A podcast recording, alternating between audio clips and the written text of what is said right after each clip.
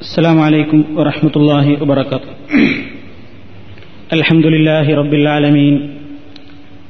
نحمده ونستعينه ونستغفره ونستهديه ونؤمن به ونتوكل عليه.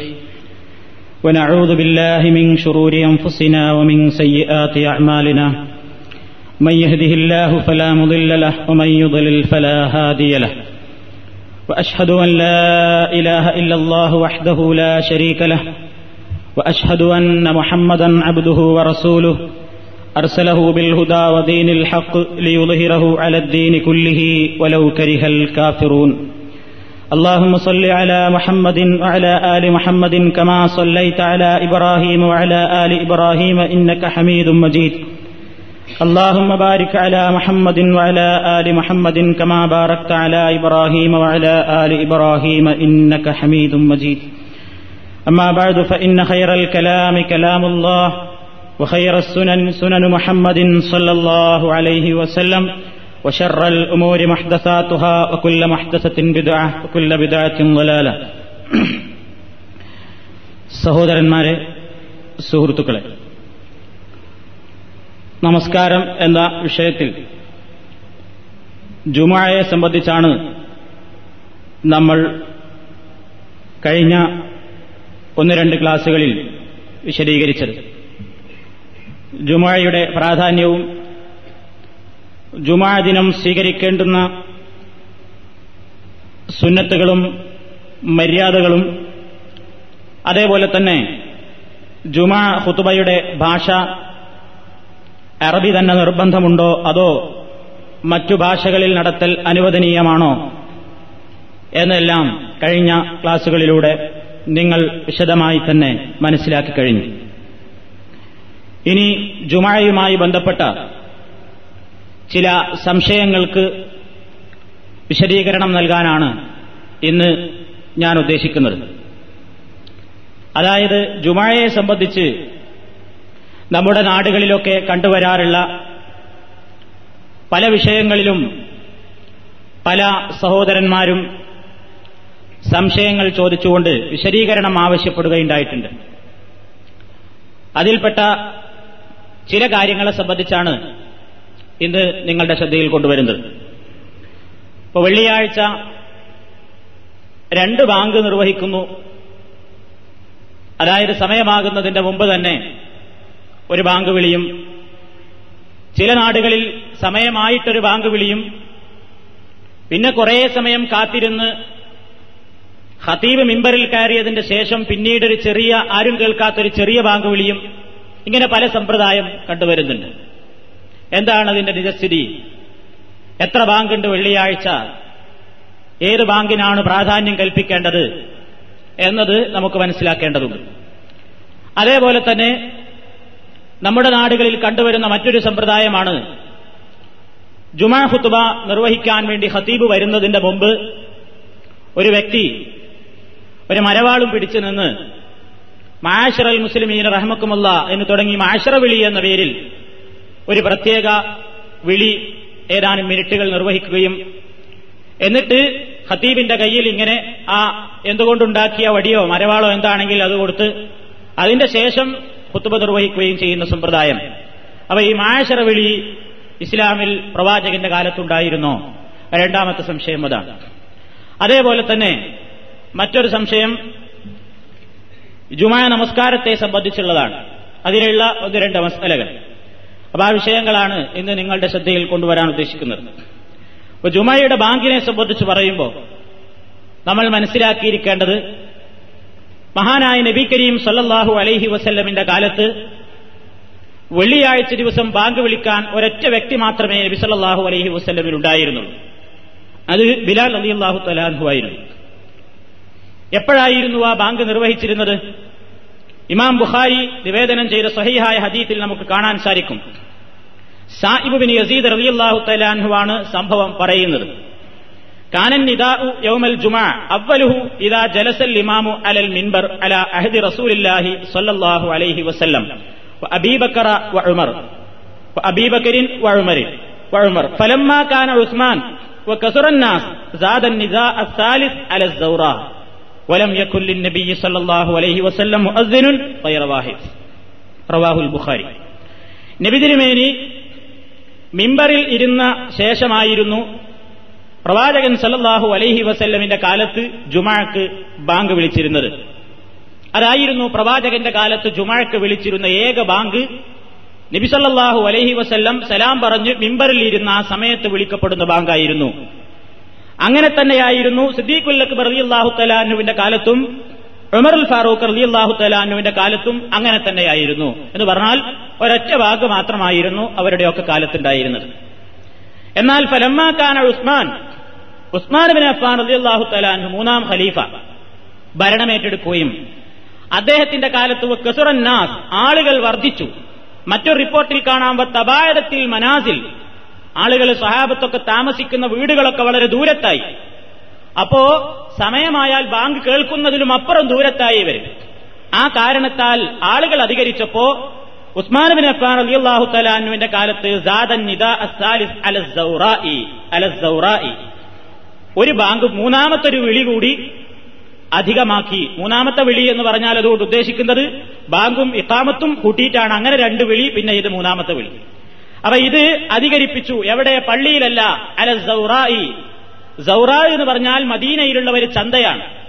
ഒരു അങ്ങാടിയാണ് ആ അങ്ങാടിയിലെ ഒരു വീട്ടിലാണ് ഇങ്ങനെ സമയമായി എന്നറിയിക്കാനുള്ള ഒരു വിളി ഉസ്മാൻ ബിൻ അഫ്ഫാൻ അള്ളാഹു തലാനുവിന്റെ കാലത്ത് വർദ്ധിപ്പിച്ചത്. വലം യക്കുൻ ലിന്നബി സല്ലല്ലാഹു അലൈഹി വസല്ലം മുഅദ്ദിനുൻ ഗൈറ ഒരാളല്ലാതെ നബിക്ക് മുഅദ്ദിൻ ഉണ്ടായിരുന്നില്ല വെള്ളിയാഴ്ച ദിവസം എന്ന് ഇമാം ബുഖാരി നിവേദനം ചെയ്യുന്നു. അപ്പോ പ്രവാചകൻ സല്ലാഹു അലൈഹി വസ്ലമിന്റെ കാലത്തും സിദ്ദീഖുൽ അക്ബർ റളിയല്ലാഹു തലാനുവിന്റെ കാലത്തും ഉമറുൽ ഫാറൂഖ് റളിയല്ലാഹു തലാനുവിന്റെ കാലത്തും വെള്ളിയാഴ്ച ജുമാക്ക് ഒരൊറ്റ ബാങ്ക് വിളിക്കുന്ന സമ്പ്രദായം മാത്രമേ ഉണ്ടായിരുന്നുള്ളൂ. അതെപ്പോഴായിരുന്നു? നബി തിരുമേനി പള്ളിയിൽ പ്രവേശിക്കും നേരെ മിമ്പറിൽ കയറും. സദസ്യരെ അഭിമുഖീകരിച്ചുകൊണ്ട് അസ്സലാം അലൈക്കും വറഹമത്തുള്ള എന്ന് പറയും. പ്രവാചകൻ മിമ്പറിൽ ഇരിക്കും. ആ സമയത്താണ് ബിലാൽ അലി അള്ളാഹു തലാൻഹു ബാങ്ക് വിളിച്ചിരുന്നത്. ഇതായിരുന്നു പ്രവാചകന്റെ കാലത്തുണ്ടായിരുന്ന ബാങ്ക്. വേറൊരു ബാങ്ക് സമയമായതിന്റെ ശേഷം ഒരു രണ്ട് ബാങ്കോ അല്ലെങ്കിൽ സമയമാകുന്നതിന്റെ മുമ്പ് ഒരു പ്രത്യേക ബാങ്കോ പ്രവാചകൻ സല്ലാഹു അലൈഹി വസല്ലമിന്റെ കാലത്തില്ല. സിദ്ദീഖുൽ അക്ബർ അലി അള്ളാഹു തലാനുവിന്റെ കാലവും ഇതേപോലെ തന്നെയാണ് കഴിഞ്ഞത്. ഉമർ ഉൽ ഫാറൂഖ് അലി അള്ളാഹു തലാനുവിന്റെ കാലവും ഇതേപോലെ തന്നെ കഴിഞ്ഞിട്ടുണ്ട്. ഉസ്മാൻ ബിൻ അഫാർ റലി അള്ളാഹു തലാലുവിന്റെ കാലമായപ്പോ മദീനയുടെ ആ സമ്പ്രദായത്തിന് ചില മാറ്റങ്ങൾ വന്നു. ഏത് സമ്പ്രദായത്തിന്? ജനങ്ങളുടെ ജീവിതത്തിന്റെ സമ്പ്രദായത്തിന്. എന്ന് പറഞ്ഞാൽ കച്ചവടങ്ങൾ കൂടി. ബിസിനസ്സുകൾ അധികരിപ്പിച്ചു. അതേപോലെ തന്നെ സ്വഹാബിമാര് പല സ്ഥലങ്ങളിലായി ചിന്ന ഭിന്നമായി വീടുകൾ പള്ളികളുമായി കുറെ ദൂരെയായി. ഇന്നത്തെ പോലെ മൈക്കും സ്പീക്കറൊന്നുമില്ലല്ലോ അതുകൊണ്ട് ആളുകൾ അധികരിച്ചു സമയമായി പെട്ടെന്ന് അറിയിക്കാൻ വേണ്ടി പള്ളിയിൽ നിന്നല്ല വേറൊരു ബാങ്ക് വിളി ഏർപ്പെടുത്തിയത്. അദ്ദേഹം എന്ത് ചെയ്തു? ഒരാളെ പറഞ്ഞയച്ചു സൗറായിലേക്ക്. ആളുകൾ കൂടുതലായി കൂടുന്ന ചന്ത സൗറ അതിന് വിശദീകരണം നൽകിയിട്ടുണ്ട്. ഫത്തുഹിൽ ബാരിയിലൊക്കെ നമുക്ക് കാണാൻ സാധിക്കും. അത് സൗറാ എന്ന സൂക്കിലുള്ള ഒരു ദാറായിരുന്നു എന്ന് പറഞ്ഞാൽ അതൊരു വീടായിരുന്നു. സൗറ ഒരു ചന്തയുടെ ഒരു അങ്ങാടിയുടെ പേരാണ്. അവിടെ വെച്ചൊരു പ്രത്യേക വിളി ഏർപ്പെടുത്തി. സമയമായി എന്ന അറിയിപ്പ് അതിന്റെ മുമ്പായിട്ട് ഉസ്മാൻ അലി അള്ളാഹു തലാനു നിർവഹിച്ചു. ഇതാണ് ഈ വിഷയത്തിൽ ഉദ്ധരിക്കപ്പെട്ടിട്ടുള്ള സഹീഹായ സംഭവം. ഇനി നമുക്ക് പരിശോധിക്കാനുള്ളത് ഈ ബാങ്ക് നിർവഹിക്കാത്ത ആളുകളെ സംബന്ധിച്ചിടത്തോളം രണ്ട് ബാങ്ക് ഇപ്പൊ നമ്മുടെ നാട്ടിലൊക്കെ കാണുന്നത് ഇവിടങ്ങളിൽ കാണുന്ന സമ്പ്രദായം സമയമാകുന്നതിന്റെ ഒരു മണിക്കൂർ മുമ്പ് നിർവഹിക്കുകയാണ്. പന്ത്രണ്ടേ മുപ്പതിന് ബാങ്കാണെങ്കിൽ പതിനൊന്നേ മുപ്പതിനാണ് ഇവിടങ്ങളിൽ ബാങ്ക് വിളിക്കുന്നത്. അതൊരു സമ്പ്രദായം. നമ്മുടെ നാടുകളിൽ കാണുന്നത് ലുഹുറിന്റെ സമയമായാൽ ഒരു ബാങ്ക് വിളിക്കും ജുമാക്ക്. പിന്നെ കുറേ സമയം ആൾക്കാർ ഇങ്ങനെ താമസിച്ചിരുന്ന് പിന്നെ ഖത്തീബ് വന്ന് ഒരു മാഴ്ചറ വിളി മറ്റൊരാൾ പള്ളിയിലെ മുക്രി എന്നറിയുന്ന വ്യക്തി പള്ളിയിൽ നിന്ന് ഈ മാഴ്ചറ വിളി നടത്തി ആൾ കൈമാറി ആൾ മെമ്പറിൽ കയറി സലാം പറഞ്ഞ് ഇരുന്നാൽ പിന്നെ ആദ്യത്തെ ബാങ്കിന്റെ അത്രയൊന്നും ഒച്ചല്ലാതെ ചെറിയൊരു ബാങ്ക് പള്ളിന്റെ ആദ്യത്തെ പള്ളിയിൽ മാത്രം കേൾക്കുന്ന ഒരു ബാങ്കും വിളിക്കും. ഇതാണ് നമ്മുടെ നാട്ടിലെ സമ്പ്രദായം. എന്താണ് ഈ വിഷയത്തിൽ? നമ്മുടെ നാടുകളിൽ ഈ രണ്ട് ബാങ്ക് നിർവഹിക്കാത്ത പള്ളികളുണ്ട്. നമ്മുടെ നാട്ടിലെ ഈ സമ്പ്രദായം പോലെ ബാങ്ക് വിളി രണ്ടെണ്ണം. അതായത് സമയമായതിന്റെ ശേഷം രണ്ട് ബാങ്ക് വിളിക്കുന്ന സമ്പ്രദായമില്ലാത്ത എത്രയോ പള്ളികളുണ്ട്. ആ പള്ളികളിലുള്ള വ്യക്തികളെയും പള്ളികളുടെ സംഘാടകരെയും ആളുകളെയും അവിടെ നേതൃത്വം നൽകുന്ന പണ്ഡിതന്മാരെയും ഒക്കെ അവർ സുന്നത്ത് ജമാഴത്തിന്റേതായ വൃത്തത്തിൽ നിന്ന് അവരകലെയാണ് എന്ന് ഈ വിഷയത്തിൽ ആളുകൾ ആരോപിക്കാറുണ്ട്. എങ്ങനെ? ഈ രണ്ട് ബാങ്ക് നിർവഹിക്കാത്തതിന്റെ പേരിൽ അവർ പ്രവാചകന്റെ ഒരു സുന്നത്തിനെ അല്ലെങ്കിൽ ഇസ്ലാമിലെ ഒരു പ്രധാനപ്പെട്ട ഒരു കാര്യത്തെ അവർ നഷ്ടപ്പെടുത്തി അവർ വിദേശകാരാണ് പുത്തൻ പ്രസ്ഥാനക്കാരാണ് മുപ്പത്തതീയങ്ങളാണ് എന്ന് പറയാറുണ്ട്. എന്താണ് ഈ വിഷയത്തിൽ നമ്മൾ മനസ്സിലാക്കേണ്ടത്? ഈ ബാങ്കിനെ പറ്റി എന്ത് മനസ്സിലാക്കണം? നമുക്കിതിനെ സംബന്ധിച്ച് പരിശോധനയിൽ നമുക്ക് മനസ്സിലാക്കുവാൻ സാധിക്കുന്നത് ആവശ്യമുള്ള ഘട്ടത്തിൽ അനുവദിക്കാവുന്ന ഒരു കാര്യം മാത്രമാണ്. ആവശ്യമുണ്ടെന്ന് തോന്നുന്നുവെങ്കിൽ എന്തേ ഉസ്മാൻ അലി അള്ളാഹു തലാന്നുവിന്റെ കാലത്ത്? കാരണം പ്രത്യേകം പറഞ്ഞു. ഇതൊരു സുന്നത്തായിരുന്നു. ഇസ്ലാമിലെ ഒരു ഒഴിച്ചുകൂടാനാവാത്തൊരു സമ്പ്രദായമായിരുന്നു അല്ലെങ്കിൽ ഒരു സുന്നത്തായിരുന്നു എങ്കിൽ അത് കാണിച്ചു തരേണ്ടിയിരുന്നത് മഹാനായ റസൂൽ സല്ലാഹു അലഹി വസ്ല്ലമായിരുന്നു റസൂലുള്ളാടെ കാലത്ത് ഒരൊറ്റ ഭാഗയുള്ളൂ എന്നാ സിദ്ദീഖുൽ അക്ബർ അലി അള്ളാഹു തലാന്ന് നടപ്പാക്കിയോ? ഇല്ല. ഉമർ ഉൽ ഫാറൂഖ് അലി അള്ളാഹു തലാന്ന് നടപ്പാക്കിയോ? ഇല്ല. അതിന്റെ ശേഷം പിന്നെ വഹി വന്നോ? വന്നിട്ടില്ല. പിന്നെ എന്തേ ഉസ്മാൻ അലി അള്ളാഹു തലാനു ഇതിന് ധൈര്യം കാണിച്ചത്? ഉസ്മാൻ അലി അള്ളാഹു തലാനു ഇതൊരു ദീനീ കർമ്മം എന്ന നിലയ്ക്ക് നടപ്പിലാക്കിയിട്ടില്ല. അതാ നമ്മൾ മനസ്സിലാക്കേണ്ടത്. ഇതൊരു ദീനീ കർമ്മം എന്ന നിലയ്ക്ക് നടപ്പിലാക്കിയിട്ടില്ല. നേരെ മറിച്ച് പള്ളിയിൽ വെച്ച് അദ്ദേഹം വേറൊരു ബാങ്കുവിളി ഏർപ്പെടുത്തിയിട്ടില്ല. അങ്ങാടിയിൽ ആളുകൾ കൂടുന്നിടത്ത് പോയിട്ട് ആ പ്രത്യേക സാഹചര്യത്തിൽ ആളുകളെ അറിയിക്കാൻ വേണ്ടിയുള്ള ഒരു വിളി. അത് ബാങ്കായിരുന്നോ അല്ലേ എന്ന വിഷയത്തിൽ തന്നെ ഹദീത്തിന്റെ പണ്ഡിതന്മാർക്കിടയിൽ അഭിപ്രായ വ്യത്യാസമുണ്ട്. വെറും ബാങ്കിന്റെ വാചകങ്ങൾ തന്നെയാണോ പറഞ്ഞത്? അതോ ജുമാക്ക് സമയമായിട്ടുണ്ട് എന്നുള്ളൊരു പ്രത്യേക അറിയിപ്പാണോ നൽകിയത്? എന്ന വിഷയത്തിൽ തന്നെ പണ്ഡിതന്മാർക്കിടയിൽ അഭിപ്രായ വ്യത്യാസമുണ്ട്. ഏതോ ആവട്ടെ. പള്ളിയിൽ വെച്ച് ഉസ്മാൻ അലി അള്ളാഹു തലാന്ന് വേറൊരു ബാങ്ക് നടപ്പിലാക്കിയിട്ടില്ല. പിന്നെ ആരുടെ കാലത്താണിത് പള്ളിയിലേക്ക് ചേക്കേറിയത്? ഹിഷാമുബിന് അബ്ദുൽ മലിക് എന്ന രാജാവിന്റെ കാലത്താണ് ഇത് പള്ളി മെഹ്റാബുകളിലേക്ക് അല്ലെങ്കിൽ പള്ളി മിനാരങ്ങളിലേക്ക് കടന്നു വന്നത് എന്ന് ചരിത്രത്തിൽ നമുക്ക് കാണാൻ സാധിക്കും. അപ്പൊ ഒരാവശ്യമുള്ള ഒരു പ്രത്യേകമായ ഒരു സന്ദർഭം നേരിടുകയാണെങ്കിൽ ഇന്നത്തെ കാലത്ത് അതിന്റെ പ്രായോഗികമായ ആവശ്യം നേരിടുന്നില്ല എന്നാണ് മനസ്സിലാകുന്നത്. നേരത്തെ പതിനൊന്നരക്ക് വാങ്ങിച്ചുകൊണ്ട് നമ്മൾ ആരെങ്കിലും നേരത്തെ പോകുന്നുണ്ടോ അപ്പോഴും നമുക്ക് വാച്ചുണ്ട്. എന്താ എല്ലാവർക്കും മനസ്സിലായി? ഒരു മണിക്കൂർ മുമ്പാ കൊടുത്തു? ഇനി ഒരു മണിക്കൂറുണ്ട് വിചാരിച്ചിട്ട് മറ്റേ ബാങ്കും കാത്തി നമ്മൾ റൂമിൽ ഇരിക്കുന്നതാണ് അല്ലേ? അപ്പൊ പ്രായോഗികമായി ഉസ്മാൻ അലി അള്ളാഹു തലാനു നടപ്പിലാക്കിയ ആ ലക്ഷ്യം ഇന്ന് നിറവേറുന്നില്ല. അതുകൊണ്ട് തന്നെ അത് ഇവിടുത്തെ കാര്യം. നമ്മുടെ നാട്ടിനെ സംബന്ധിച്ചിടത്തോളം അത് ഒട്ടും ആവശ്യമില്ല. കാരണം നാട്ടിൽ സമയമായിട്ടാണ് ഒരു ബാങ്ക് കൊടുക്കുന്നത്.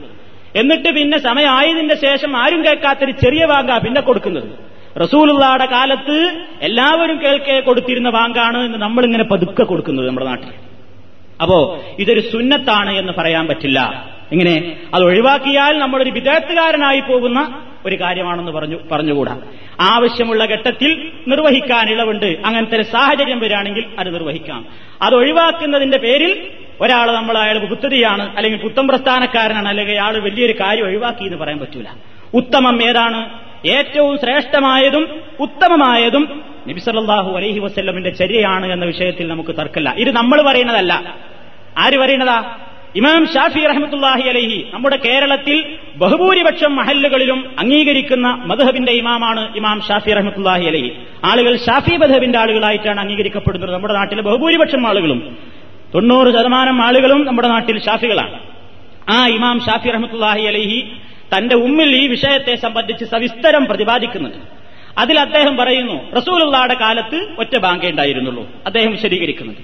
സിദ്ദീഖുൽ അക്ബറിന്റെ കാലത്തും ഒരൊറ്റ ബാങ്കേയുള്ളൂ ഉമർ അൽ ഫാറൂഖ് അലി അള്ളാഹു തലാനുവിന്റെ കാലത്തും ഒരൊറ്റ ബാങ്കേയുള്ളൂ. പിന്നെ അദ്ദേഹം ഉസ്മാൻ ബിൻ അഫാൻ അലി അള്ളാഹു തലാനുവിന്റെ കാലത്ത് ഈ പ്രത്യേക സാഹചര്യത്തിൽ ഇങ്ങനെ ഒന്നുണ്ടായി എന്ന് പറയുന്നു. ഈ ചർച്ചയൊക്കെ നടത്തിയതിന് ശേഷം അദ്ദേഹം മുമ്പിൽ പിന്നെ പറയണേ. ഉസ്മാൻ അലി അള്ളാഹു തലാനു തന്നെയാണോ ഈ ബാങ്ക് നടപ്പിലാക്കിയത് ഈ വിളി നടപ്പിലാക്കിയത് എന്ന വിഷയത്തിൽ അഭിപ്രായ വ്യത്യാസമുണ്ട്. ചിലർ പറയുന്നത് മുആവിയയാണ് നടപ്പിലാക്കിയത് എന്ന്. ഏതായാലും അദ്ദേഹം പറയണം ആര് നടപ്പിലാക്കിയതായിരുന്നാലും ശരി. ഇമാം ഷാഫി റഹ്മത്തുല്ലാഹി അലഹിയുടെ ആ വാചകം നമ്മൾ പ്രത്യേകം ശ്രദ്ധിക്കേണ്ടതാണ്. എന്തിനു വേണ്ടി? നാട്ടിൽ ഷാഫി മദഹബിന്റെ ആളുകളാണെന്ന് പറയുന്ന ആളുകൾ ഈ രണ്ടാം ബാങ്ക് ഒഴിവാക്കിയതിന്റെ പേരിൽ മുജാഹിദ് മഹല്ലുകളിലുള്ള ആളുകളെ പുത്തൻവാദികളായും അവർ ദീനിലെ കർമ്മങ്ങളെ വെട്ടിച്ചുരുക്കിയവരായും ആരോപിക്കുന്ന പ്രത്യേക സാഹചര്യത്തിൽ ഇമാം ഷാഫി റഹമത്തുല്ലാഹി അലഹിയുടെ ഈ വാചകം നിങ്ങൾ പ്രത്യേകം ശ്രദ്ധിക്കുക. എന്താ അദ്ദേഹം പറഞ്ഞത്? ആരാവട്ടെ നടപ്പിലാക്കിയത്? അദ്ദേഹം പറയണേ ഉസ്മാൻ അള്ളാഹു തലാന്ന് നടപ്പിലാക്കിയതായിരുന്നാലും ശരി അല്ല അള്ളാഹു അൻഹുവാണ് നടപ്പിലാക്കിയത് എന്നായിരുന്നാലും ശരി. അയ്യുഹുമാ കാന അവർ രണ്ടിൽ ആരാവട്ടെ? ഫൽ അല അലൈഹി വസല്ലം അള്ളാഹുവിന്റെ റസൂലിന്റെ കാലത്തുണ്ടായിരുന്ന സമ്പ്രദായം ഏതായിരുന്നുവെങ്കിൽ അതാണ് എനിക്ക് ഏറ്റവും ഇഷ്ടം. റസൂലുള്ളാടെ കാലത്തുണ്ടായിരുന്ന സമ്പ്രദായം ഏതാണെങ്കിൽ അതാണ് എനിക്ക് ഏറ്റവും ഇഷ്ടവും പ്രിയങ്കരവും. എന്താ അതിന്റെ അർത്ഥം? എന്താ അതിന്റെ അർത്ഥം? പ്രവാചകന്റെ കാലത്ത് ഒറ്റ ഭാഗ്യമുള്ളൂ അതാണ് എനിക്കിഷ്ടം. അതാണ് എനിക്കിഷ്ടം. അപ്പൊ മറ്റേനെ സംബന്ധിച്ചിടത്തോളം ഇത് കടിപിടി കൂടേണ്ടതില്ല. ഉത്തമം നബി സല്ലല്ലാഹു അലൈഹി വസല്ലമിന്റെയും സുദ്ദീഖുൽ അക്ബറിന്റെയും ഉൽ ഫാറൂഖിന്റെയും ഒക്കെ കാലത്തുണ്ടായിരുന്നതുപോലെ ആ ഒരൊറ്റ ബാങ്കിൽ ചുരുക്കലാണ്. ഈ അഭിപ്രായം നമുക്കുള്ളൂ. ആവശ്യം അങ്ങനെ ഒരു പ്രത്യേക സാഹചര്യങ്ങളിലുള്ള ഒരു ഘട്ടത്തിൽ അത് നിർവഹിക്കാം. സാഹചര്യങ്ങളില്ലാത്തടത്തോ അതൊരു സുന്നത്തല്ല. നേരെ മറിച്ച് ഇസ്ലാമിൽ പ്രവാചകൻ പഠിപ്പിച്ചൊരു കാര്യം അങ്ങനെയല്ല. എല്ലാ സാഹചര്യങ്ങളിലും അതുണ്ടാവും. മാറൂല. ഉസ്മാനബിൻ അഫ്മാൻ അലി അള്ളാഹു തആലാന് പ്രത്യേക സാഹചര്യം കണക്കിലെടുത്തുകൊണ്ട് നിർമ്മിച്ചിട്ടുള്ള ഒരു കാര്യമാണ്. അതുകൊണ്ട് അത് ആവശ്യമുള്ള ഘട്ടത്തിലേക്ക് മാത്രം ബാധകമാണ്. അതല്ലാതെ എല്ലാ കാലത്തും അവർ നിർവഹിച്ചു കൊള്ളണമെന്നില്ല ഇമാം ഇബിൻ ഹജർ അസ്കലാനി അദ്ദേഹത്തിന്റെ ഫതുഹുൽ ബാരിയിൽ ഈ ബാങ്കിനെ സംബന്ധിച്ചുള്ള ചർച്ചയിൽ അദ്ദേഹം ഒരുപാട് വിശദീകരണം നൽകുന്നുണ്ട്. അതിൽ അദ്ദേഹം പറയുന്നു ആദ്യമായിട്ട് ഈ ബാങ്ക് മദീനത്താണ് ഉസ്മാൻ അലി തലാന് നടപ്പിലാക്കിയത്. ഇമാം ഫാക്കഹാനി എന്ന് പറയുന്ന പണ്ഡിതന്റെ ഉദ്ധരണിയായിട്ട് അദ്ദേഹം പറയുന്നു ഇത് മക്കയിൽ ആദ്യമായി കൊണ്ടുവന്നത് ഹജ്ജാജിബിൻ യൂസുഫാണ്. ഹജ്ജാജിബിൻ യൂസഫ്. ബസറയിൽ ആദ്യമായി കൊണ്ടുവന്നത് സിയാദാണ്. എന്നൊക്കെ അദ്ദേഹം അതിൽ പറയുന്നുണ്ട്. എന്നിട്ട് അദ്ദേഹം പറയുന്നു ഇബിൻ ഹജർ അസ്കലാനി പറയാണ് ഞാൻ ജീവിച്ചിരിക്കുന്ന തന്റെ കാലത്ത് തന്നെ പല രാജ്യങ്ങളിലും പല രാജ്യങ്ങളിലും ഒറ്റ ബാങ്കല്ലാതെ നടപ്പിലുണ്ടായിരുന്നില്ല എന്ന് എനിക്ക് വിവരം കിട്ടിയിട്ടുണ്ട്. ആരാ പറയുന്നത്? ഇബിൻ ഹജർ അസ്കലാനി റഹ്മത്തുല്ലാഹി അലൈ ഫത്തുഹിൽ ബാരിയിൽ നമുക്ക് കാണാൻ സാധിക്കും. അതേപോലെ തന്നെ അലി അലി അള്ളാഹു തലാഹുവിനെ സംബന്ധിച്ച് അദ്ദേഹം കൂഫയിലായിരിക്കുന്ന സമയത്ത് ഒരൊറ്റ ബാങ്കല്ലാതെ നിർവഹിച്ചിട്ടില്ലായിരുന്നു എന്നും നമുക്ക് കാണാൻ സാധിക്കും. ഇതൊക്കെയും ചരിത്രത്തിൽ നമുക്ക് കാണാൻ സാധിക്കുന്ന കാര്യങ്ങളാണ്. അപ്പൊ ഇതിൽ നിന്നൊക്കെ ആകെ ആറ്റിക്കുറുക്കിയാൽ നമുക്ക് മനസ്സിലാക്കാൻ സാധിക്കുന്നത് എന്താണ്? ഉസ്മാൻ അള്ളാഹു തലാനു പള്ളിയിൽ ഒരു രണ്ട് ഭാഗം നടപ്പിലാക്കിയിട്ടില്ല. ആവശ്യം വന്നൊരു പ്രത്യേക സാഹചര്യത്തിൽ സൗറാവ് എന്ന് പറയുന്ന അങ്ങാടിയിൽ പോയി ഒരു വിളിയാണ് ഏർപ്പെടുത്തിയിട്ടുള്ളത്. അത് പള്ളിയിലേക്ക് പിൽക്കാലത്താണ് വന്നിട്ടുള്ളത്. അതൊരു പ്രവാചകന്റെ കാലത്തുണ്ടായിരുന്ന ഒരു സുന്നത്തല്ല. ഒരു സുന്നത്തെന്ന നിലക്കത് നിർവഹിക്കാനും പാടില്ല. ഏറെ മറിച്ച് അത് പ്രവാചകൻ സല്ലല്ലാഹു അലൈഹി വസല്ലമിന്റെ കാലത്തുള്ള ഒരൊറ്റ ബാങ്കിൽ പരിമിതപ്പെടുത്തലാണ്. ഏറ്റവും ഉത്തമവും എനിക്ക് ഏറ്റവും പ്രിയങ്കരവും ഇഷ്ടകരമായതും അതാണ് എന്ന് ഇമാം ഷാഫി റഹ്മത്തുല്ലാഹി അലഹിയെ പോലെയുള്ള പ്രഗത്ഭരായ ഇമാമിങ്ങൾ അഭിപ്രായപ്പെടുകയും ചെയ്തിരിക്കെ. ആ വിഷയത്തിൽ അത് ഒഴിവാക്കുന്ന ആളുകളെ വിദേഹത്തിന്റെ ആൾക്കാരായിട്ടോ പുത്തൻവാദികളായിട്ടോ അല്ലെങ്കിൽ ദീനിനെ വെട്ടിച്ചുരുക്കലായിട്ടോ മനസ്സിലാക്കാൻ തക്ക തെളിവുകളില്ല. അതാണ് ആ വിഷയത്തിൽ നമുക്ക് മനസ്സിലാക്കാൻ സാധിക്കുന്നതിന്റെ പരമാവധി. ഏരി മറ്റൊരു സംശയം. ഈ മായാശര വിളിയെ സംബന്ധിച്ചാണ്. നമ്മുടെ നാട്ടുകളിൽ കണ്ടുവരാറില്ല ഇവിടങ്ങളിലൊന്നും അത് കാണുന്നില്ല. നമ്മുടെ നാട്ടിൽ സമയമായി കഴിഞ്ഞാൽ ഏതാണ്ട് ജുമാക്ക് ഇങ്ങനെ ആൾ വരാൻ പുറപ്പെടാനായി കഴിഞ്ഞാൽ ഒരാൾ നിന്നിട്ട് മാഷറൽ മുസ്ലിമീൻ റഹ്മക്കുമുല്ലാ എന്ന് തുടങ്ങിയിട്ട് കുറെ കാര്യങ്ങൾ പറയും.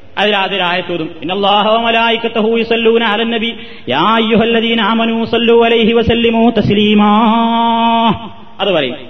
പിന്നെ പറയും ഇതാ ഖുൽത സാഹിബിക യൗമൽ ജുമാഅത്തി യഖ്തുബു ഫഖദ് ലഗൗത് അൻസിത് വൽ ഇമാമു യഖ്തുബു ഫഖദ് ലഗൗത് എന്ന് അറിയണവരുണ്ട് ലഗൗത്ത് എന്ന് എന്താ പറയാ? അല്ലാഹു അലം. ഏതായാലും പല രൂപത്തിലും ഇങ്ങനെയൊക്കെ പറയുന്നുണ്ട്. എന്നിട്ട് വസ്തമയോ അൻസിത്തൂലാലക്കും തുറഹമൂന്നും പറഞ്ഞിട്ട് അവസാനിപ്പിക്കലാണ്. നമ്മൾ നമ്മളത് കുറച്ച് നടപ്പിലാക്കിയിട്ടുണ്ട്. അതുകൊണ്ട് ആ പരിചയത്തിൽ അത് പറയുന്നത് കുറച്ച് നടത്തിയ ശീലമുണ്ട്. അപ്പോ ആ മാഷറുലി എന്ന് പറയുന്ന ആ സമ്പ്രദായം അതെവിടുന്നാണ് വന്നത്? എന്താണ് അതിന് വല്ല അടിസ്ഥാനമുണ്ടോ? അതിലെന്താണ് പറയുന്നത്? നബിസല്ലാഹു അലഹി വസ്ല്ലമിന്റെ കാലത്തോ സ്വഹാബാ കിറാബിന്റെ കാലത്തോ ഇങ്ങനെ ഒരു മാഷറ വിളിച്ചിട്ട് ഹത്തീബിന്റെ അടുത്ത് ഇങ്ങനെ ഏൽപ്പിച്ചു കൊടുത്തിട്ട് അയാളാണ് കഴിച്ചുന്ന ഒരു സമ്പ്രദായം. ഒരാളിങ്ങനെ കഴിച്ചുന്ന സമ്പ്രദായം പ്രവാചകന്റെ കാലത്തില്ല. അത് നിർവഹിക്കുന്ന ആളുകൾ തന്നെ പല ദുർവ്യാഖ്യാനങ്ങളും നടത്തി രക്ഷപ്പെടുകയാണ് ചെയ്യുന്നത്. ദുർവ്യാഖ്യാനങ്ങൾ. കാരണം അവരെന്നെ പറയും നബിന്റെ കാലത്ത് ഉണ്ടായിരുന്നു. നബിന്റെ കാലത്ത് ഇങ്ങനെ മാഷ വിളിക്കുന്ന സമ്പ്രദായത്തിന് അടിസ്ഥാനം ഉണ്ട് എന്ന് ഒരു വരിയിൽ എഴുതുക. തൊട്ടൊരു നാലഞ്ച് വരിയാണ് വായിച്ചു നോക്കിയാൽ ആ പറഞ്ഞോടത്ത് ധൈര്യം പോരാ. എന്തേ? നബിന്റെ കാലത്തുണ്ടായിരുന്നു എന്ന് പറഞ്ഞാൽ പിന്നെ അത് സുന്നത്താണ് ഉറപ്പാണല്ലോ. പക്ഷെ അത് നമ്മളെടുത്തൊരു ചെറിയ ദുർവ്യാഖ്യാനാണ് എന്നിങ്ങനെ ഒരു യക്കീനുറപ്പ് യക്കീനുറപ്പ് കുറവ്. അപ്പൊ തിരി കഴിഞ്ഞപ്പോ ഇങ്ങനെ അഭിപ്രായം മാറിയത് ഇനി വിധേയത്താൻ സമ്മതിച്ചാൽ തന്നെ. ഏയ് വിധേയത്താൻ സമ്മതിക്കണം എന്തിനാ? നബിന്റെ കാലത്ത് ചെയ്തു അടിസ്ഥാനം ഉണ്ടെങ്കിൽ പിന്നെ വിധേയത്താൻ സമ്മതിക്കണോ? ഇനി വിധേയത്താൻ സമ്മതിച്ചെങ്കിൽ തന്നെ നല്ല വിധേയത്താണ്. ഇങ്ങനെയാണ് അഭിപ്രായപ്പെടുന്നത്. നോക്ക്. ഇത് പിന്നെ നമ്മുടെ നാട്ടിലെ പിന്നെ രണ്ട് സമസ്ത ഉണ്ടല്ലോ സമസ്ത എന്ന് പറയുന്നത് ഇ കെ ഗ്രൂപ്പ് ഉണ്ട് എ പി ഗ്രൂപ്പ് ഉണ്ട് കോടതിയിൽ കേസ് ചെന്നപ്പോ ഒറിജിനൽ സമസ്ത എന്ന് കോടതി വിധിച്ചിട്ടുള്ള സമസ്തന്റെ പത്രമാണ്. ഒറിജിനൽ സമസ്ത. അതിന്റെ ഒരു പത്രമാണ് സുന്നി അഫ്കാർ ആ വാരികയാണ് ആ വാരികയിൽ ഹുത്തുബയുടെ സുന്നത്തുകൾ എന്ന പേരിൽ അവർ കൊടുത്തിട്ടുള്ള കുറച്ച് കാര്യങ്ങളുണ്ട് ഡയലൊന്ന് കൊടുത്തിട്ട് മാഷറ വിളിയാണ്. ആ വായിക്കുന്ന ഭാഗം നിങ്ങളൊന്ന് സൂക്ഷിച്ച് കേൾക്കണം ശ്രദ്ധിച്ച് കേൾക്കണം. മാഷറ വിളി എന്ന ഹെഡിങ്ങിന്റെ കീഴിൽ അവരെഴുതുന്നു. വെള്ളിയാഴ്ച ജുമാ നിസ്കാരത്തിന് ഹുതുബ ഓതുന്നതിന് മുമ്പ് സർവത്ര പള്ളികളിലും പുരാതന കാലം മുതൽക്കേ നടന്നു വരുന്ന ഒരു സമ്പ്രദായമാണല്ലോ മാഷറ വിളി ഇനി കേൾക്ക് തെളിവ്. ഹജ്ജത്തുൽ വദായിൽ നബി സല്ലല്ലാഹു അലൈഹി വസല്ലം മിനായിൽ വെച്ച് ഹുതുബ നിർവഹിക്കാൻ ഉദ്ദേശിച്ചപ്പോൾ ജനങ്ങളോട് നിശബ്ദരായിരിക്കാൻ പറയാൻ ഒരാളോട് കൽപ്പിക്കുകയുണ്ടായി. ഇതാണ് ഈ സമ്പ്രദായത്തിന്റെ അടിസ്ഥാനം. ഉറപ്പായാലോ സുന്നത്താൻ സംബന്ധിച്ചില്ല നബി ചെയ്തു എന്ന് ഉറപ്പാക്കി പറഞ്ഞു. പക്ഷെ കുറച്ചാണ് കഴിയുമ്പോൾ ഇത് നമ്മളടുത്ത് എന്തോ പെശക് പറ്റിയിട്ടുണ്ട്. അവർക്ക് തന്നെയാണ് ആണ് മനസ്സ് വരുന്നില്ല. കുറച്ച് ഏതാനും അടുത്ത ലൈനുകളും കൂടി കേൾപ്പ് മനസ്സിലാവും. ഇതാണ് ഈ സമ്പ്രദായത്തിന്റെ അടിസ്ഥാനം. അതിനാൽ അത് വിദേഹത്തിൽ പെടുന്നില്ല. ഉറപ്പിച്ചു പറഞ്ഞു ആ വരിയിൽ ഇനി എന്തായാലും അതിൽ നടക്കുന്ന കാര്യങ്ങൾ എന്താണെന്നാ പറയുന്നത് നബിസല്ലാഹു അലൈഹി വസല്ലമ്മയുടെ പേരിൽ സ്വലാത്തും സലാമും ചൊല്ലാൻ പ്രേരിപ്പിക്കുന്ന ആയത്തും ഹുത്തുബ സമയത്ത് നിശബ്ദനായിരിക്കാൻ നിർദ്ദേശിക്കുന്ന ഹദീസുമാണ് ഇതിൽ അടങ്ങിയ വിഷയം. ആർക്കെങ്കിലും മനസ്സിലായാലുണ്ടോ? എല്ലാവരോടും ഉണ്ടായിരിക്കാൻ പറയാനാണ് ഇത്ര ഈ പരിപാടി. ആർക്കെങ്കിലും ഇത് മനസ്സിലായാലുണ്ടോ? അത് നടക്കുമ്പോഴൊക്കെ അവിടെ സിനിമാ സ്റ്റോറി പറയും. എന്ത്? മിണ്ടാതിരിക്കടാ എന്ന് പറയുന്ന ആ സമയത്തും ഇവിടെ എന്തിരിക്കും കാര്യമായിട്ട് വർത്താന. കാരണം ഈ കൗമ് മനസ്സിലാക്കി ഇതും എന്തോ ഒരു കാര്യം പറയേണ്ടതാ. ഏഹ് ജനങ്ങളെ മിണ്ടാതിരിക്കുന്നൊക്കെ തന്നെ അവർ പറയുന്നത്. പക്ഷെ അതാർക്കെങ്കിലും മനസ്സിലായിട്ട് വേണ്ടേ? നേരെ മറിച്ച് മലപ്പുറം ജില്ലയിൽ ഞാൻ കഴിഞ്ഞ ക്ലാസ്സിൽ സൂചിപ്പിച്ച പോലെ ആ മൊയിലേരി ചെയ്ത പോലെ മിമ്പറമെന്ന് മിണ്ടാണ്ടിരിക്കടാന്ന് പറഞ്ഞിട്ടാണെങ്കിൽ എല്ലാവരും മിണ്ടാണ്ടിരിക്കും. പക്ഷേ ഇവിടെ എന്തിതായി? ഇവിടെ മാഷറൽ മുസ്ലിമീൻ റഹ്മുക്കുമുള്ള എന്ന് പറഞ്ഞിട്ട് മിണ്ടാതിരിക്കണേ. ജുമാ നട കുത്തുമ നടന്നുകൊണ്ടിരിക്കുമ്പോ നിങ്ങൾ ആരെങ്കിലും തന്റെ സഹോദരനോട് മിണ്ടാതിരി എന്ന് പറഞ്ഞാൽ പോലും നിന്റെ ജുമ ജുമാ പോയി. അതുകൊണ്ട് പാടില്ല കേട്ടോ സംസാരിക്കരുതേ. കുത്തുബ ശ്രദ്ധിച്ച് കേൾക്കണേ എന്നൊക്കെയാണ് ഈ പറയണത്. പക്ഷെ ആ പിടിച്ച വാൾ പോലെ തന്നെയാണ് ഈ മാഴ്ചറവിളിയും വാളിനും അർത്ഥമല്ലാതെ മരവാളാണ് അതേപോലെ തന്നെ ഈ ഉപദേശത്തിനും അർത്ഥമല്ല. കാര്യമല്ല കാരണം ആർക്കും ഒന്നും മനസ്സിലാകുന്നില്ല എന്നർത്ഥം. പോകട്ടെ. ഇനി ഇതിൽ പറഞ്ഞ എന്താ? അങ്ങനെയൊക്കെയാണ് അതിൽ നിർദ്ദേശിക്കുന്നുണ്ട്. പക്ഷെ ആർക്കും അത് മനസ്സിലാകുന്നില്ല എന്ന് വേറെ കാര്യം. അപ്പൊ വാചകം ഒന്നുകൂടെ കേൾക്കുക. അത് വിധത്തിൽ പെടുന്നില്ല. നബിയുടെ പേരിൽ സ്വലാത്തും സലാമും ചൊല്ലാൻ പ്രേരിപ്പിക്കുന്ന ആയത്തും കുത്തുബ സമയത്ത് നിശബ്ദരായിരിക്കാൻ നിർദ്ദേശിക്കുന്ന ഹദീസുമാണ് ഇതിൽ അടങ്ങിയ വിഷയം. ഇനി അത് വിദേത്താണെന്ന് സമ്മതിച്ചാൽ തന്നെ. വിദേത്ത് ഹസനയുടെ കൂട്ടത്തിലാണ്. അതായത് നല്ല വിദേഹത്തിന്റെ കൂട്ടത്തിലാണ് പണ്ഡിതന്മാർ അതിനെ എണ്ണിയിട്ടുള്ളത്. അപ്പൊ ആദ്യം പറഞ്ഞ ഉറപ്പാണ് പോയി എന്നർത്ഥം. ആദ്യം എന്താ പറഞ്ഞത്? നബീൽ നടത്തിയിട്ടുണ്ട്. എവിടുന്ന്? മിനയിൽ ഹജ്ജത്തിലതായി പ്രസംഗിക്കുമ്പോൾ ഒരാളോട് പറഞ്ഞു ആൾക്കാരോടൊക്കെ ഒന്ന് മിണ്ടാണ്ടിരിക്കാൻ പറ. അപ്പൊ ഒരു സഹാബിനിറ്റിന്റെ എല്ലാവരും അച്ചടക്കം മിണ്ടാതിരിക്കണം. നബി പ്രസംഗിക്കാൻ പോവുകയാണ് എന്ന് പറഞ്ഞു. അപ്പൊ അതാണ് മാഷറ വിളിക്കുള്ള തെളിവ്. അപ്പൊ ഉറപ്പായില്ലേ? നല്ല തെളിവാണ്. പക്ഷെ ആ കൂട്ടരിക്കാനുണ്ട് ഉറപ്പ് തോന്നിയില്ല. കുറച്ച് കഴിഞ്ഞപ്പോ പറഞ്ഞത് കുറച്ച് കഴിഞ്ഞപ്പോ പറഞ്ഞ് ഇനി അത് വിദേഹത്താൽ സംബന്ധിച്ചാൽ തന്നെ നല്ല വിദേഹത്താണ്. വിദേഹത്തുണ്ട് ഒരു നല്ലതും ചീത്തിയും. കുല്ലു വിദേഹത്തും ദലാലാനാണ് അള്ളാഹുടെ റസൂൽ പറഞ്ഞത്. എല്ലാ പുതിയതും വിദേഹത്താണ്. എല്ലാ പുതിയതും വിദേഹത്താറണ എങ്ങനെ? എങ്ങനെയത് അപ്പൊ മൗലവി നബിന്റെ കാലത്ത് നിങ്ങളെ കയ്യുമുള്ള വാച്ചുണ്ടോ? നിങ്ങൾ വാച്ചിട്ടില്ലേ? നബിന്റെ കാലത്ത് സ്പീക്കറില്ല ഹുത്തുപടത്തിയത് നിങ്ങൾ പള്ളിയിൽ നിന്ന് സ്പീക്കറിലല്ല ഹുത്തുപടത്തത് അപ്പൊ അങ്ങനെ ഒരു സംശയം ഉണ്ടാവും. അതല്ല വിദേഹത്ത്. വിദേഹത്ത് ബിദേത്ത് എന്ന് പറഞ്ഞാൽ എന്താണ്? റസൂലുള്ള പറഞ്ഞു മൻ അഹിദസഫി അംരിന ഹാദാ മിൻഹു നമ്മുടെ ഈ ഈ വിഷയത്തിൽ അഥവാ ദീനിന്റെ കാര്യത്തിൽ ദീന് എന്ന നിലയ്ക്ക് ഒരാൾ പുതിയതായിട്ട് റസൂലുള്ളാടെ കാലത്തില്ലാത്തൊരു സമ്പ്രദായം നടപ്പിലാക്കിയാൽ അത് തള്ളപ്പെടണം എന്നാണ് ആ പറഞ്ഞതിന്റെ അർത്ഥം അപ്പൊ ആ നിലക്കാണ് പറയുന്നത്. പ്രവാചകന്റെ കാലത്ത് നബി നടത്തിയിട്ടുള്ള ഒരൊറ്റ വെള്ളിയാഴ്ച പ്രസംഗങ്ങൾക്ക് ഇങ്ങനെ ഒരാളിങ്ങനെ മാഷറൽ മുസ്ലിമീൻ റഹമക്കുല്ലാൻ വഴി നബിക്ക് പ്രത്യേകം അയാൾക്കൊന്ന് സലാം പറഞ്ഞ് പിന്നെ സരസ്യരിക്കൊന്ന് സലാം പറഞ്ഞ് അങ്ങനെ ആ കയറുന്നൊരു സമ്പ്രദായം ഉണ്ടായിട്ടില്ല. അപ്പൊ മാഷറ വിളി എന്ന് പറയുന്നതിന് നബിസല്ലാഹു അലൈഹി വസ്ലമിന്റെയും സ്വഹാബത്തിന്റെയും കാലത്ത് തെളിവില്ല. അതാണ് ഇപ്പൊ ഇന്ന് നടന്നുകൊണ്ടിരിക്കുന്നത്.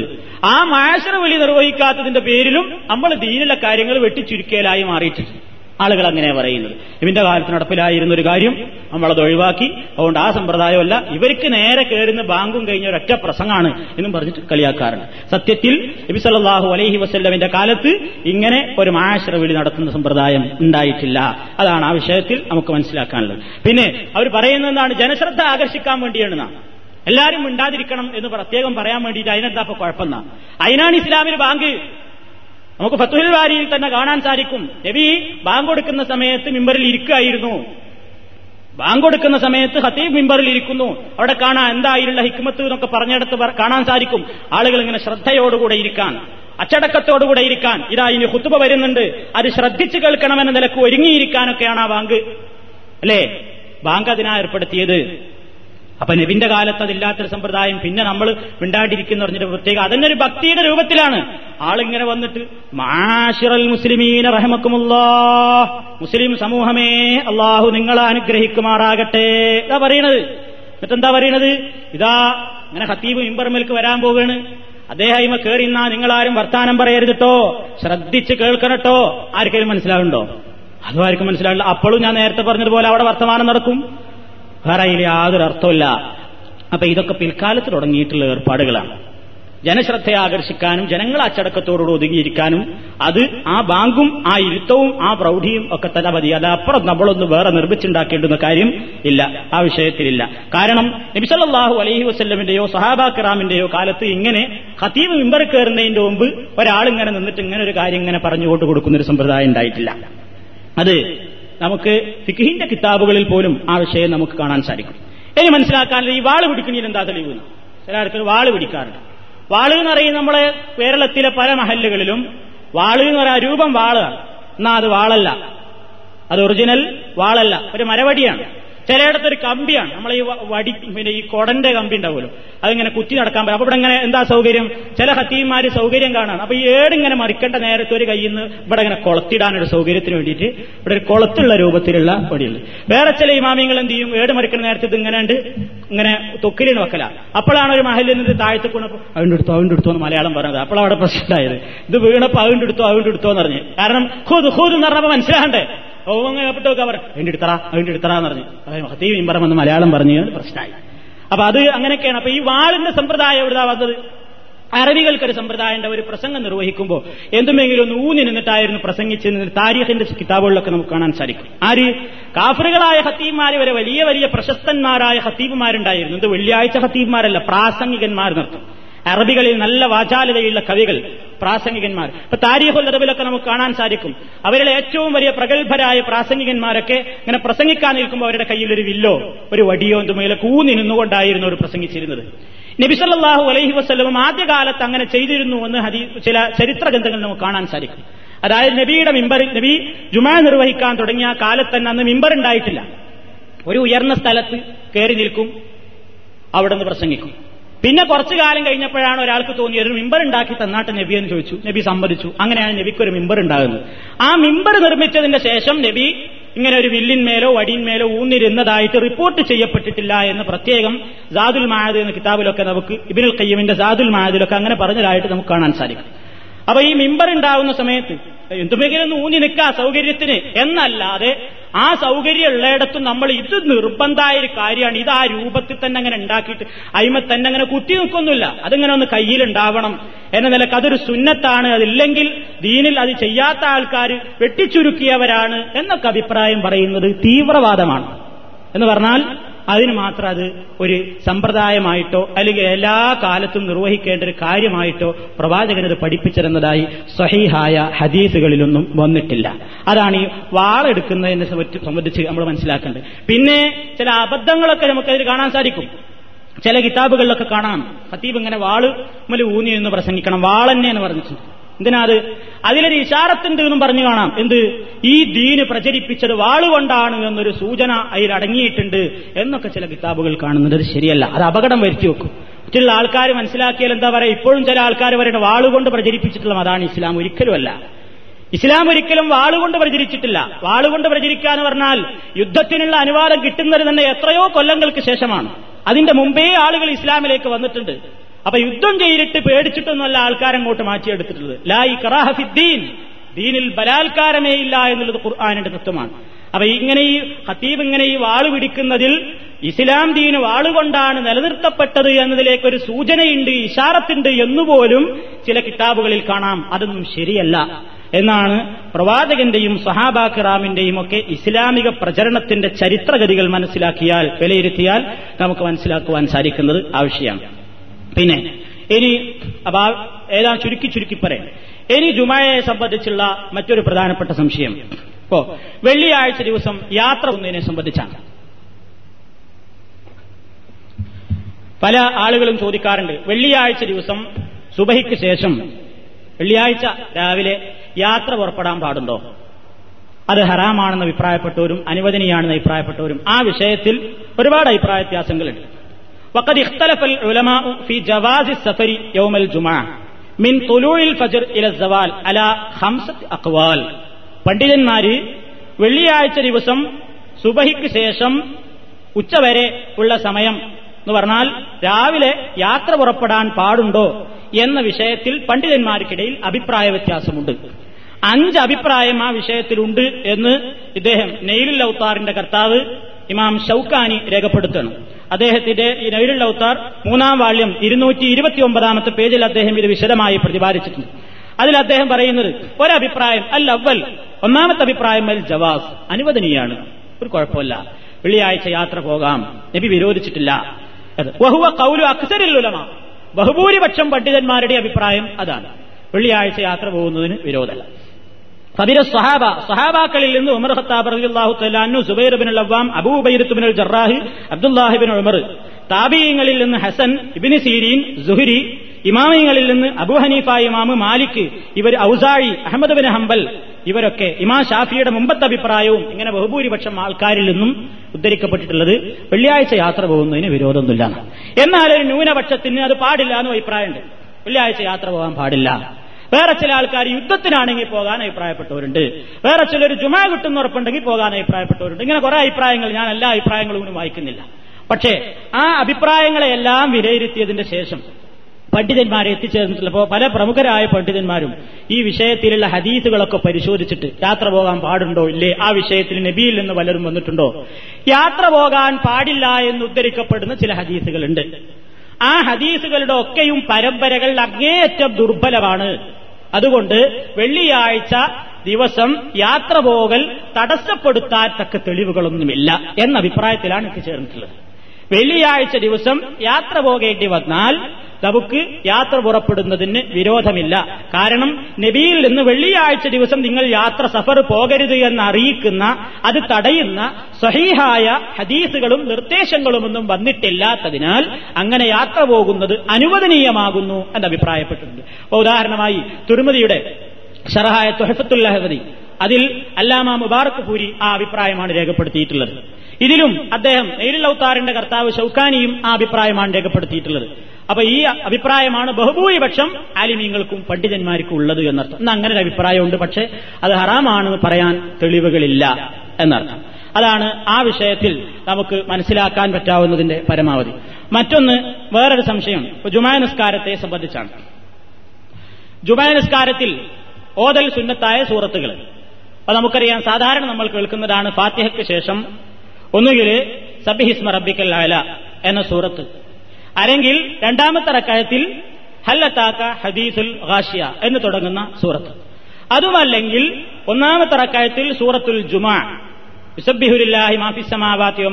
മലിക്കിൽ ഖുദ്ദൂസിൽ തുടങ്ങുന്ന ജുമായെ സംബന്ധിച്ച് പരാമർശം വന്നിട്ടുള്ള സൂറത്തുൽ ജുമാ ഒന്നാമത്തെ റക്കായത്തിലും രണ്ടാമത്തെ റക്കായത്തിൽ സൂറത്തുൽ മുനാഫിഖൂൻ ഇദാ ജാഅക്കൽ മുനാഫിഖൂന ഖാലൂ നഷ്ഹദു ഇന്നക റസൂലുള്ളാഹ് എന്ന് തുടങ്ങുന്ന സൂറത്തുൽ മുനാഫിഖൂനും വെള്ളിയാഴ്ച ദിവസത്തെ സുബഹിയിലോ അന്ന് നബി പ്രത്യേകം സുന്നത്താക്കിയത് സുബഹിയുടെ ഫർദ് നിസ്കാരം സുബഹിസ്കാരത്തിൽ അതായത് വെള്ളിയാഴ്ചയിലെ സുബഹിയുടെ നിസ്കാരത്തിൽ നബി സുന്നത്താക്കിയത് പ്രത്യേകം. ഒന്ന് സജതയാണ്. ഒന്നാമത്തെ റക്കയത്തിൽ സൂറത്ത് സജത അതിലൊരു സുജൂത് വരുന്നുണ്ട്.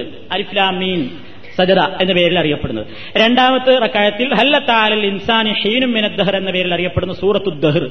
ഇതാണ് വെള്ളിയാഴ്ച ദിവസത്തിലെ പ്രത്യേക ഓത്തുകളെ സംബന്ധിച്ച ഹദീസിലുള്ളത്. എന്നാൽ ഇത് മാത്രമേ ആയിക്കോടുന്നില്ല. ഇതാകുന്നത് ഉത്തമം. അതല്ലാത്തതും നിർവഹിക്കാവുന്നതാണ് എന്ന് നമ്മൾ മനസ്സിലാക്കുക.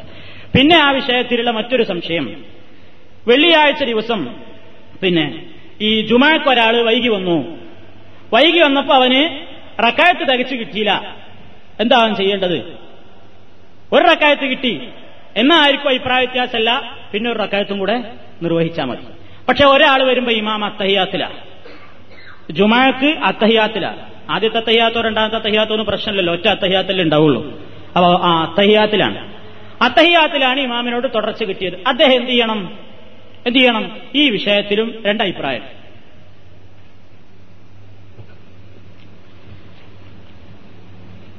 ആ വിഷയത്തിലുള്ള അഭിപ്രായ വ്യത്യാസം രണ്ട് കാര്യങ്ങളാണ് ആ വിഷയത്തിലുള്ളത്. ഒന്ന് ഒരു വിഭാഗം പറയുന്നത് അതിൽ ഇമാമിനോടൊപ്പം നിങ്ങൾക്ക് കിട്ടുന്ന നബിസല്ലാഹു അലഹി വസ്ലമിന്റെ ഒരു ഹദീസിന്റെ അടിസ്ഥാനത്തിൽ അവർ പറയുന്നു അത്തയ്യാത്ത് കിട്ടിയാലും നമ്മൾ രണ്ട് തന്നെ നിസ്കരിച്ചാൽ മതി. ജുമാ രണ്ട് തന്നെ നിസ്കരിച്ചാൽ മതി. അത്തയ്യാത്തിലാണ് തുടർന്നതെങ്കിലും. എന്താ അതിന് തെളിവ് പറയുന്നത് നബിസല്ലാഹു അലഹി വസ്ല്ലം പറഞ്ഞിട്ടുണ്ട് നിങ്ങൾ ധൃതി പിടിക്കരുത്. ഒരു മൊത്തത്തിലുള്ള ഒരു നിർദ്ദേശം പ്രവാചകനിൽ നിന്ന് വന്നിട്ടുണ്ട്. ജുമയുടെ വിഷയം അതിൽ പറഞ്ഞിട്ടില്ല. മൊത്തത്തിലുള്ള നിസ്കാരത്തെ സംബന്ധിച്ച് പ്രവാചകൻ പറഞ്ഞു ഫമാ അതിറക്കും ഫസല്ലു ഫമാ ഫാത്തക്കും ഫാത്തിമു. നിങ്ങൾ കിട്ടിയത് നിസ്കരിക്കുക. നിങ്ങൾക്ക് ഒഴിവായി പോയത് നിങ്ങൾക്ക് നഷ്ടപ്പെട്ടത് നിങ്ങൾ പൂർത്തിയാക്കുക. എന്നാണല്ലോ നബി പറഞ്ഞിട്ടുള്ളത്. അപ്പോ നഷ്ടപ്പെട്ടത് എന്താണെങ്കിൽ പൂർത്തിയാക്കുക എന്ന് പറഞ്ഞാൽ ജുമ എത്ര റക്കായത്ത? രണ്ട് റക്കായത്ത്. അപ്പൊ നഷ്ടപ്പെട്ടത് എന്താണ് രണ്ട് റക്കായത്ത്. അപ്പൊ അത് പൂർത്തിയാക്കുക. നബി ജുമ എന്ന് ഒഴിവാന്ന് പറഞ്ഞിട്ടില്ലല്ലോ. ഇതാണ് ഈ ഭാഗം പണ്ഡിതന്മാർ തെളിവിടിക്കുന്നത് നബിയുടെ മൊത്തത്തിലുള്ള നിർദ്ദേശത്തിൽ ജുമായ പെടൂല എന്ന് പറഞ്ഞിട്ടില്ല. അതുകൊണ്ട് ഇങ്ങനെ നിർവഹിച്ചാലും അത്തഹിയാത്താണ് കിട്ടുന്നതെങ്കിലും സാധാരണ നിസ്കാരം പോലെ തന്നെ അത്തഹിയാത്ത് കിട്ടിയാൽ നമ്മൾ എന്താ ചെയ്യുക അപ്പൊ സുബൈക്ക് അവസാനത്തെ അത്തഹിയാത്ത കിട്ടിയെങ്കിൽ നീട്ടിട്ട് നമ്മൾ രണ്ടരക്കാലത്ത് തന്നെ നിസ്കരിക്കാറുള്ളൂ. അതേപോലെ രണ്ടരക്കാലത്ത് നിസ്കരിക്കണം എന്ന് അഭിപ്രായപ്പെടുന്നു ഒരു വിഭാഗം. വേറൊരു വിഭാഗം പറയുന്നത് വേറൊരു വിഭാഗം പറയുന്നത് അവരെന്ത് ചെയ്യണം? അത്തഹിയാത്തിലാണ് കിട്ടിയതെങ്കിൽ പിന്നെ ജുമ അവർക്ക്. ജുമാ നിസ്കാരം പിന്നെ ഇല്ല. അതുകൊണ്ട് ജുമായിൽ ഇമാമിനോട് തുടരുന്നു നിയത്ത് ചെയ്യണം. തെക്കുബീറത്തിൽ ഇറാം നിർവഹിക്കുമ്പോൾ നീയത്തൻ തന്നെ മനസ്സിൽ ജുമാനെയാ നിസ്കരിക്കണം നീയത്ത്. നീയത്തിലെ മാറ്റില്ല. എന്നാൽ ഇമാം സലാം വീട്ടിൽ കഴിഞ്ഞാൽ പിന്നെ എഴുന്നേറ്റിട്ട് പിന്നെ നിയത്ത് പിന്നെ നിയത്ത് മാറാതെ തന്നെ ഇവൻ പ്രവർത്തനത്തിൽ മാറ്റണം. എങ്ങനെ? എഴുന്നേറ്റ് നിന്നിട്ട് ദൂർ നാല് റക്കായത്ത് നിസ്കരിക്കണം എന്ന് അഭിപ്രായപ്പെടുന്നവരുണ്ട്. രണ്ടഭിപ്രായം ഉണ്ട് നമ്മൾ മനസ്സിലാക്കാം ഒരു കൂട്ടർ പറയണ അത്തഹിയാത്ത് കിട്ടിയാലും രണ്ടെണ്ണം നിസ്കരിച്ചാൽ മതി. വേറൊരു കൂട്ടർ പറയണ അല്ല അത്തഹിയാത്തേ കിട്ടിയുള്ളൂ. ഒരു റക്കായത്തെങ്കിലും ചുരുങ്ങിയത് കിട്ടിയിട്ടില്ലെങ്കിൽ അവൻ എഴുന്നേറ്റ് നിന്നിട്ട് ജുമാന്റെ നീയത്തോടുകൂടെ ആണെങ്കിലും എഴുന്നേറ്റ് നിന്നിട്ട് പിന്നെ നാല് റക്കായത്ത് ദുഹറാണ് അവൻ നിസ്കരിക്കേണ്ടത് എന്ന് അഭിപ്രായപ്പെടുന്നു. അപ്പൊ ഈ വിഷയത്തിൽ മറ്റേ വിഭാഗം പറയുന്നത് അതിന് തെളിവില്ല എന്നാണ്. അതിന് തെളിവില്ല എന്നാണ് പറയുന്നത്. ആ വിഷയത്തിൽ പ്രവാചകരിൽ നിന്ന് പ്രത്യേക നിർദ്ദേശങ്ങളൊന്നും വന്നിട്ടുമില്ല. പിന്നെന്താ? ഇവർ ആ ഈ ഭാഗം തെളിവ് പിടിക്കുന്നത് എന്താണ്? ആർക്കെങ്കിലും ഒരു ഒരു റക്കായത്ത് ഒരു നമസ്കാരത്തിൽ നിന്ന് ഒരു റക്കായത്തെങ്കിലും കിട്ടിയാൽ അവൻ ആ നമസ്കാരം കിട്ടി എന്ന പൊതുവായ ഹദീസാണ് അത് ജുമഴയെ സംബന്ധിച്ചല്ല എന്ന് മറ്റുള്ള ആൾക്കാരും പറയുന്നു. ഏതായാലും അഭിപ്രായ വ്യത്യാസമുണ്ട്. ബഹുഭൂരിപക്ഷം ആൾക്കാരും ഈ വിഷയത്തിൽ ഒരു വിഭാഗം നല്ലൊരു വിഭാഗം പറയുന്നത് അത്തഹിയാത്തുനിന്ന് ഇമാമ സലാം കിട്ടിക്കഴിഞ്ഞാൽ എഴുന്നേറ്റ് നാല് നിസ്കരിക്കണം എന്നാണ് വേറൊരു വിഭാഗം പറയുന്നത് അങ്ങനെ നാല് നിസ്കരിക്കാൻ തെളിവൊന്നുമില്ല നബിയിൽ നിന്ന് പ്രത്യേക നിർദ്ദേശങ്ങളൊന്നുമില്ല. അതുകൊണ്ട് നഷ്ടപ്പെട്ട ആ ജുമായ തന്നെയാണ് രണ്ടരക്കായ തന്നെയാണ് അയാൾ നിസ്കരിക്കേണ്ടത്. ഈ അഭിപ്രായക്കാരനാണ് ആര്? ഇമാം അബു ഹനീഫ. ഹനഫി മദഹബിൽ. ഇമാ അബു ഹനീഫയെ അഭിപ്രായക്കാരനാണ്. എന്നിട്ട് ഈ ഹദീസിനെ സംബന്ധിച്ച് ഇതിന്റെ മറ്റു രണ്ടു കൂട്ടരുടെയും തെളിവുകളുടെ ബലാബലം പരിശോധിച്ചു കഴിഞ്ഞതിന് ശേഷം അല്ലാമ മുബാറക് പുരി അദ്ദേഹത്തിന്റെ തൊഹഫത്തുൽ ലഹബദി അതിന്റെ മൂന്നാം വാള്യം അറുപത്തിമൂന്നാമത്തെ പേജിൽ അദ്ദേഹം പറയാണ്. ഈ കാര്യങ്ങളൊക്കെ അദ്ദേഹം രണ്ടു കൂട്ടരുടെയും തെളിവെടുത്ത് ചർച്ച ചെയ്തു. എന്നിട്ട് അദ്ദേഹം പറയുന്നു വൽ അസഹു ഇന്ദി മാ അബു ഹനീഫ. മിൻ അന്ന മൻ അദറക മഅൽ ഇമാമി ശൈഅൻ മിൻ സ്വലാത്തിൽ ജുമാ വലൗ ഫി തശഹുദി യുസല്ലി മാ അദറക മഅഹു വയുതിമ്മുൽ ബാഖി വലാ യുസല്ലി ളുഹർ അതാണ് അദ്ദേഹം പറയുന്നത്. എന്താ പറയുന്നത്? വല്ല സഹുവിന്റെ എനിക്കിതൊക്കെ വെച്ച് പരിശോധിച്ച് രണ്ടു കൂട്ടരുടെയും തെളിവുകളൊക്കെ വെച്ച് പരിശോധിച്ച് നോക്കുമ്പോൾ എനിക്ക് ഏറ്റവും ശരിയായി തോന്നുന്നത് മാ ദഹബയിലെ അബു ഹനീഫ ഇമാം അബു ഹനീഫ റഹ്മത്തുല്ലാഹി അലഹിയുടെ അഭിപ്രായത്തിനോടാണ് എനിക്ക് ചായ്വ് തോന്നുന്നത്. എന്താ അദ്ദേഹത്തിന്റെ അഭിപ്രായം? അന്നമൻ അതിറക്കമാലിമാമി സലാത്തിൽ ജുമാ ജുമാവലോഫി ഫി നമസ്കാരം. ഇമാമിനോടൊപ്പം അത്തഹിയാത്തിലാണെങ്കിലും ഒരിത്തിരിയെങ്കിലും കിട്ടിയിട്ടുള്ളൊരു മനുഷ്യൻ അവൻ സലാം വീട്ടി ഇമാമ് സലാം വീട്ടിക്കഴിഞ്ഞാൽ ബാക്കിയുള്ളവൻ പൂർത്തിയാക്കുകയാണ് ചെയ്യേണ്ടത്. വല യുസല്ലുഹ്റ അവൻ ദുഹർ നമസ്കരിക്കേണ്ടതില്ല. കാരണം അള്ളാഹുവിന്റെ റസൂലിന്റെ ഹദീസ് മൊത്തത്തിലാണ്. മാ അതിറക്കുത്തും ഫസല്ലു വമാ ഫാത്തക്കും ഫാത്തിമു എന്നാണ് റസൂൽ പറഞ്ഞിട്ടുള്ളത്. നിങ്ങൾക്ക് കിട്ടിയത് നിങ്ങൾ നിസ്കരിക്കുക. ഒഴിവായി പോയത് നഷ്ടപ്പെട്ടു പോയത് പൂർത്തിയാക്കുക എന്നാണ് പറഞ്ഞിട്ടുള്ളത്. فأما ما ذهب إليه الأولون فلم أجد حديثا صحيحا صريحا يدل عليه الله أعلم അദ്ദേഹം ചർച്ച അവസാനിപ്പിച്ചു അദ്ദേഹം അവസാനം പറഞ്ഞ എന്താണ് ഇമാ അബു ഹനീഫ പറഞ്ഞ അഭിപ്രായത്തോടാണ് എനിക്ക് യോജിപ്പ് എന്ന് പറഞ്ഞതിന് ശേഷം പിന്നെ അദ്ദേഹം പറയുന്നത് ഫമ്മ മാ ദഹബയിലേഹിൽ അവലൂന എന്നാൽ ഇങ്ങനെ എഴുന്നേറ്റ് ഊറിസ്കരിക്കണം എന്ന് അഭിപ്രായപ്പെട്ട ആദ്യ കക്ഷിക്കാരുടെ അഭിപ്രായം ഫലം അജിത് ഞാൻ കണ്ടിട്ടില്ല. അദ്ദേഹം പറയുന്നു എനിക്ക് കാണാൻ പറ്റിയിട്ടില്ല ഞാൻ കണ്ടിട്ടില്ല. ഹദീസൻ സഹീഹൻ സരീഹൻ ഞതുല്ലോരയിൽ അങ്ങനെ ചെയ്യണം എന്നതിലേക്ക് നിർദ്ദേശിക്കപ്പെടുന്ന തെളിവ് നൽകുന്ന വ്യക്തമായ സഹീഹായ ഒരു ഹദീസും ഞാൻ കണ്ടിട്ടില്ല. അള്ളാഹു അലം. ഈ കാര്യം അള്ളാഹ്ക്ക് കൂടുതൽ അറിയാം. അത് എല്ലാ പണ്ഡിതന്മാരുടെയും വിനയത്തിന്റെ സ്വഭാവമാണ്. അവർ അവർക്ക് മനസ്സിലായ കാര്യങ്ങൾ പറഞ്ഞിട്ട് ബാക്കി അള്ളാഹു അലം. അതന്നെ നമുക്കും പറയുള്ളത് ഈ വിഷയത്തിലൊക്കെ ഇത്രയൊക്കെയാണ് നമുക്ക് മനസ്സിലായിട്ടുള്ളത്. അള്ളാഹു അലം ബാക്കി. അപ്പൊ ഇങ്ങനെ രണ്ട് അഭിപ്രായങ്ങളുണ്ട് എന്ന് നമ്മൾ മനസ്സിലാക്കുക. അതാണ് ആ വിഷയത്തിൽ നമ്മൾ മനസ്സിലാക്കാനുള്ളത്. പിന്നെ മറ്റൊരു സംശയം. ഈ ജുമ സ്വീകാര്യമാവണമെങ്കിൽ നാൽപ്പത് ആൾ വേണമെന്നൊരു അഭിപ്രായം ഉണ്ടല്ലോ. ഇതിനെപ്പറ്റി എന്ത് പറയുന്നു എന്നാണ്. ഇത് നമ്മുടെ നാട്ടിൽ ഷാഫി മതബിലെ പള്ളികളിലൊക്കെ ആദ്യകാലത്ത് പ്രത്യേകിച്ചു. ഇപ്പോ എന്റെ നാട്ടിലൊക്കെ പിന്നെ പ്രായം ചെന്ന എന്റെ ഉപ്പയൊക്കെ പറയുന്നത് ഞാൻ കേട്ടിട്ടുണ്ട്. ജുമാന്റെ സമയം ഇങ്ങനെ ആവുമ്പോൾ ആളെണ്ണാൻ വേണ്ടി ഇങ്ങനെ നടക്കും. ആളെ എണ്ണാൻ വേണ്ടി. മുപ്പത്തെട്ട്. പന്ത്രണ്ട് മുപ്പതിന് ബാങ്കാണ് ഈ വാച്ചിൽ മുപ്പത്തെട്ട് ആയിട്ടുള്ളൂ. ഉയർക്കാൻ തുടങ്ങുന്ന പറഞ്ഞ്. എന്ത് ഇന്നിപ്പോ ലോഹറ് നാല് നടത്തേണ്ടി വരുമല്ലോ? കാരണം മുപ്പത്തെട്ട് ആളെ ആയിട്ടുള്ളൂ. മുപ്പത്തെട്ട് ആളുകൾ. അവങ്ങനെ എണ്ണി എണ്ണി കാത്തിരിക്കുക ആൾ കഴിഞ്ഞില്ലെങ്കിൽ നൂറ് കരിച്ച് വിരിയുന്ന ഒരു സമ്പ്രദായം. അതൊന്ന് നമ്മുടെ ചില ഇപ്പൊ പിന്നെ ആൾക്കാരെ എണ്ണേണ്ട ഒരു പ്രശ്നം വരാറില്ല. എല്ലായിടത്തും ആരും? ആര് പള്ളി അയച്ചാലും ആളാണ്.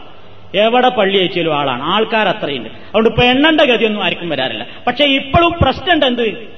ഇപ്പോഴും പ്രശ്നമുണ്ട്. നമ്മുടെ നാട്ടിലൊക്കെ മുജാഹിദ് മല്ലികളിലൊക്കെ ആദ്യമായിട്ടൊക്കെ ഒരു പള്ളി തുടങ്ങുമ്പോൾ ചിലപ്പോൾ അവിടെ നാൽപ്പത് ആളൊന്നും ഉണ്ടായി എന്ന് വരില്ല. നാൽപ്പത് ആൾ എന്നിട്ട് ചില ആൾക്കാരെന്ത് ചെയ്യും? മറ്റോടത്ത് ജുമാ കുറച്ച് വൈകോലോ. കാരണം അവർ ഒരു ഭാഗം കഴിച്ചിട്ട് കുറെ കഴിഞ്ഞിട്ട് പിന്നെ കഴിഞ്ഞിട്ട് മാശരൂലേക്കില്ല അപ്പൊ ചില വളവന്മാര് മുജാഹിദ് പള്ളിയുടെ ഗേറ്റിന്റെ അവിടെ അങ്ങനെ വന്നിട്ട് ചെരുപ്പ് എണ്ണും. ചെരുപ്പ് ചെരുപ്പ് എണ്ണ ഇന്ന് എത്ര ആളുണ്ട് ഇവർക്ക്? ഇന്ന് എത്ര ആളുണ്ട്? എന്നിട്ട് പിന്നെ അങ്ങാടിയിൽ പോസ്റ്റർ ഏഹ് ഇന്ന് മുജാഹിദ് പള്ളിയിൽ ഇരുപത്തെട്ട് ആളും പുതിയാപ്പിളേ ഉണ്ടായിരുന്നുള്ളൂ. എന്ന് പറഞ്ഞാൽ ഇമാമും ഇരുപത്തെട്ട് ആളും ഇങ്ങനെ കളിയാക്കും. ഏയ് ഇവർക്ക് ജുമായല്ല. ഇവർക്ക് ജുമായല്ല. ഇങ്ങനെയൊക്കെ പല ഏർപ്പാടുണ്ട്. അത് പോട്ടെ വേറെ വിഷയം. എന്താണ് ഈ വിഷയത്തിൽ ഇങ്ങനെ നാൽപ്പത് ആൾ വേണമെന്ന് പ്രത്യേക നിയമമുണ്ടോ? അതും പണ്ഡിതന്മാർക്കിടയിൽ ഈ വിഷയത്തിൽ ഒന്നും രണ്ടും അഭിപ്രായ വ്യത്യാസമൊന്നുമല്ല ഏത് കാര്യത്തിലും അഭിപ്രായ വ്യത്യാസമില്ലാത്തൊരു മസലല്ല പണ്ടേ ഉണ്ട് ഈ അഭിപ്രായ വ്യത്യാസം മധുഹബിന്റെ ഇമാമിങ്ങൾക്കിടയിൽ അഭിപ്രായ വ്യത്യാസമുണ്ട് ഈ വിഷയത്തിൽ അല്ലാമ ഇബിൻ ഹജർ അൽ അസ്കലാനി അദ്ദേഹത്തിന്റെ ഫത്തുഹുൽ ബാരിയിൽ പതിനഞ്ചോളം അഭിപ്രായങ്ങളാണ് എടുത്തുദ്ധരിച്ചിട്ടുള്ളത് പതിനഞ്ച് അഭിപ്രായമുണ്ട് ഈ വിഷയത്തിൽ എന്നാ പറയുന്നത്? ഒന്നും രണ്ടൊന്നുമല്ല. പതിനഞ്ച് അഭിപ്രായങ്ങളുണ്ട്. അതിൽ ഒരു അഭിപ്രായമാണെന്ത്? നാൽപ്പത് ആൾ വേണം. വേറൊരു കൂട്ടർ വേണു മുപ്പത് വേണം. വേറൊരു കൂട്ടർ വേണു അമ്പത് വേണം. വേറെ പറഞ്ഞു എൺപത് വേണം. വേറെ പറഞ്ഞു തൊണ്ണൂറ് വേണം. വേറെ ചിലർ പറഞ്ഞു ഒമ്പത് മതി. വേറെ ചിലർ പറഞ്ഞു പന്ത്രണ്ട് മതി. ചിലർ പറഞ്ഞു അഞ്ച് മതി. ചിലർ പറഞ്ഞു നാല് മതി. ചിലർ പറഞ്ഞു മൂന്ന് മതി. ചിലർ പറഞ്ഞു രണ്ട് മതി. ചിലർ പറഞ്ഞു ഒരാളായാലും മതി. ഇതൊക്കെ അഭിപ്രായങ്ങളാണ്. ഇതൊക്കെ അഭിപ്രായങ്ങളാണ്. ഏതിനെങ്കിലും തെളിവുണ്ടോ? എന്താ നാൽപ്പത് വേണമെന്ന് പറയുന്നവർക്കുള്ള തെളിവ്? റസൂലുള്ള ആദ്യമായിട്ട് മദീനത്ത് നിർവഹിച്ച ജുമായിൽ നാൽപ്പത് ആളുണ്ടായിരുന്നു എന്നാണ്.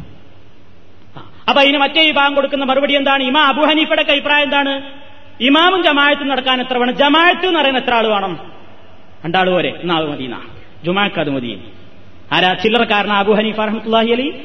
അങ്ങനെ ഷാഫി മദബിലെ അഭിപ്രായം നാൽപ്പത് ആൾ വേണം. നാൽപ്പത് ആളില്ല ഞാൻ ജുമാ ശരിയാവില്ലാണ് അതിന് ഈ വിഭാഗം കൊടുക്കുന്ന മറുപടി അത് ശരിയല്ല. എന്താ കാരണം? നാൽപ്പത് ആൾ ആദ്യത്തെ ജുമാക്ക് നാൽപ്പത് ആൾ ഉണ്ടായി എന്നുള്ളതുകൊണ്ട് നാൽപ്പത് ആളെന്നെ നിർബന്ധം അവിടെ ഷർത്ത് വെച്ചിട്ടൊന്നുമില്ല. അന്ന് ഒത്തുകൂടിയത് നാൽപ്പതാണ്. ഇപ്പൊ അന്ന് ഒത്തുകൂടിയത് ഇരുപത്തിയേഴ് ആളാണെങ്കിലോ എന്ന് തിരിച്ചു ചോദിക്കുന്നു. അപ്പോ എണ്ണം നിർണയിക്കുന്ന ഹദീസുകളൊന്നും സ്വഹിഹായി വന്നിട്ടില്ല. ഓരോരുത്തരും അവരവരുടെ അഭിപ്രായങ്ങൾ പറയുന്നു പന്ത്രണ്ട് വേണമെന്ന് പറയുന്ന അഭിപ്രായം എന്താണ്? നബി ഒരിക്കങ്ങനെ പള്ളിയിൽ ഹുത്തമ നിർവഹിച്ചുകൊണ്ടിരിക്കുമ്പോ ഒരു കച്ചവട സംഘം ഇട്ട് വന്ന്. കച്ചവടത്തിന് പറഞ്ഞയച്ചിട്ടുണ്ട്. കച്ചവട സംഘം ഇങ്ങോട്ട് വന്ന്. എല്ലാവരും കച്ചവട സംഘത്തിന്റെ ആരവാരം കേട്ടപ്പോ പള്ളിയിൽ നിന്ന് കുത്തുവെക്കം മറന്ന് എണീറ്റാണ്ട് ഓടി. എല്ലാവരും കച്ചവട സംഘത്തെ സ്വീകരിക്കാൻ വേണ്ടി ഓടി. അപ്പൊ അതിൽ കാണാൻ അന്ന് പന്ത്രണ്ട് ആൾ മാത്രമാണ് പള്ളിയിൽ ബാക്കിയായത്. വേറെ റിപ്പോർട്ടിലാണ് പന്ത്രണ്ട് ആളും രണ്ട് പെണ്ണും ഉണ്ടായിരുന്നു. അതാരും അങ്ങനെ കാര്യമായിട്ട് പറയില്ല. എന്താ പെണ്ണുണ്ടായിരുന്നു പറഞ്ഞാൽ പിന്നെ പോയില്ലേ കാര്യം? പള്ളിയിൽ പെണ്ണ് പോകാൻ പറ്റും സമ്മതിക്കേണ്ടി വരും. അപ്പൊ അതുകൊണ്ട് അതാരും എടുക്കാറില്ല. അപ്പൊ പോട്ടെ. അല്ലാതെ തന്നെ പെണ്ണുങ്ങൾ ജുമാക്ക് പോയി എന്നുള്ളതിന് എത്രയെങ്കിലും തെളിവുണ്ട്. നമ്മൾ മുമ്പ് വിശദീകരിച്ചതായതുകൊണ്ട് ഞാൻ ആവർത്തിക്കുന്നില്ല. ഇപ്പൊ എല്ലാവരും അത് ആവശ്യപ്പെടാൻ തുടങ്ങിയിട്ടുണ്ട്. ഇപ്പൊ ജുമാക്ക് പോണ ആൾക്കാർക്ക് ഇപ്പൊ വനിതാ ജുമാ വേണമെന്ന് ആവശ്യപ്പെടുന്ന കാലം വരുമെന്ന് അള്ളാഹു വേല ഇപ്പൊ വനിതാ ജമായത്ത് വേണമെന്നാണ്. വനിതകൾക്ക് നിസ്കരിക്കാൻ. ഇപ്പൊ വനിതകൾക്കായിട്ട് പ്രത്യേകം ജുമാ വേണമെന്ന് ആവശ്യപ്പെടില്ലേ അത് രണ്ട് പിന്നെ കോർട്ടിൽ നിന്ന് കോടതിയിൽ നിന്ന് സമസ്തയാണ് തീരുമാനിച്ചോലും അല്ലാത്തവരൊക്കെ ആലോചിച്ചോട്ടെ. നമ്മൾ അതിനെപ്പറ്റി ചർച്ച ചെയ്യേണ്ടതുണ്ടല്ലോ. അപ്പൊ നമ്മൾ നമ്മളെ കാര്യം പറയാം. എന്താണ് ആ വിഷയത്തിൽ? ഇങ്ങനെ എണ്ണം കൃത്യമായിട്ട് വേണം എന്നതിലേക്ക് തെളിവൊന്നുമില്ല. എന്നാ ഒരാൾ മതി എന്നുള്ളതോ? അതിനെപ്പറ്റി പണ്ഡിതന്മാർ പറയണം അങ്ങനെ അത് തീവ്രവാദമാണ്. അത് കുറച്ച് കടന്ന കയ്യാ. ഒരാൾ മതി തന്നാൽ ശരിയാവില്ല. അപ്പോ രണ്ടോ അതിൽ കൂടുതലോ ഒക്കെ ആൾക്കാരുണ്ടായാൽ മതി. ചുമക്ക് കുഴപ്പമൊന്നുമില്ല. ആൾ എത്രയും കൂടുന്നത് നല്ലത് എന്നിട്ട് പറയാ അത് പേരുണ്ടാക്കിയ മസലേന്ന്. ആര് നമ്മുടെ നാട്ടിൽ നിന്ന് ഒരാൾ പ്രസംഗിക്കുക അത് പേരുണ്ടാക്കിയ മസലെ. എന്തേ? മുജാഹിദുകൾക്ക് നാൽപ്പത് ആളെ പലപ്പോഴും തികയാറില്ല. അപ്പൊ പേരുണ്ടാക്കിയ മസല നമ്മളുണ്ടാക്കിയ മസലല്ലേ? ഇമാ അബു ഹനീഫ റഹമത്തുല്ലാഹി അലൈഹി. അതേപോലെ തന്നെ ഇമാ ഷാഫി അല്ലാത്ത മറ്റുള്ള ഒരുപാട് മധുഹബിന്റെ പണ്ഡിതന്മാര് നാല് മധുഹബൊന്നല്ല ലോകത്തുള്ളത്. പ്രചാരം ഈ നാലെണ്ണത്തിനെ കിട്ടിയെന്നുള്ളൂ അതൊക്കെ വേറെ വിഷയമാണ് സാന്ദർഭികമായിട്ട് സൂചിപ്പിക്കുകയാണ്. നാല് മധുഹബാണല്ലോ പറയപ്പെടുന്നത്. ഹനിഫി മധഹബ് മാലിക്കി മധഹബ് ഷാഫി മധഹബ് ഹംബലി മധുഹബ്. ഈ നാലെണ്ണം നല്ല ലോകത്തുണ്ടായിട്ടുള്ളത് ഒരുപാട് മധുഹബ് ഉണ്ടായിട്ടുണ്ട്. സുഫിയാൻ സൗരിയുടെ മധുഹബ് ഇമാം ഔസായിയുടെ മധുഹബ് ഒരുപാട് മധുഹബ് ഉണ്ടായിട്ടുണ്ട്. പക്ഷെ ഈ നാലെണ്ണത്തിനാണ് കൂടുതൽ പ്രചാരം കിട്ടിയതും അനുയായികളുണ്ടായതും അതുകൊണ്ടാണ് നാലേ അറിയപ്പെട്ടുള്ളൂ എന്ന് മാത്രം അല്ലാത്ത ഒരുപാട് പണ്ഡിതന്മാര്. അവരൊന്നും അന്ന് മുജാഹിദുകളായിട്ട് ആളെ കിട്ടായിട്ട് കൊടുത്ത പത്തുവെന്നും ആയിരിക്കൂലല്ലോ. അപ്പോ ഈ വിഷയത്തിൽ നാൽപ്പത് വേണം അല്ല ഞാൻ ശരിയാവില്ല എന്ന് പറയുന്നത് തീവ്രവാദമാണ് ഇസ്ലാമിൽ അതൊരു തീവ്രവാദമാണ് എന്ന് നമുക്ക് മനസ്സിലാക്കാൻ പറ്റും. അതുകൊണ്ട് ജുമാ ജമായത്ത് നടക്കാവുന്ന ഇനി ഒരു പത്തോ പന്ത്രണ്ടോ എങ്ങനെയായിരുന്നാലും മൊത്തത്തിൽ ഒന്നും രണ്ടും ആളല്ലാത്ത ഒരു ജുമ ഒരു സംഘമായിട്ട് കൂടാവുന്ന ഒരാൾക്കാരുണ്ടാവുകയാണെങ്കിൽ ജുമ ശരിയാവാതിരിക്കുകയില്ല എന്ന അഭിപ്രായമാണ് പണ്ഡിതന്മാർ ഈ പത്ത് പതിനഞ്ചോളം അഭിപ്രായങ്ങൾ ഞാൻ ഓരോന്നും ഇവിടെ വായിച്ച സമയം കളയുന്നില്ല.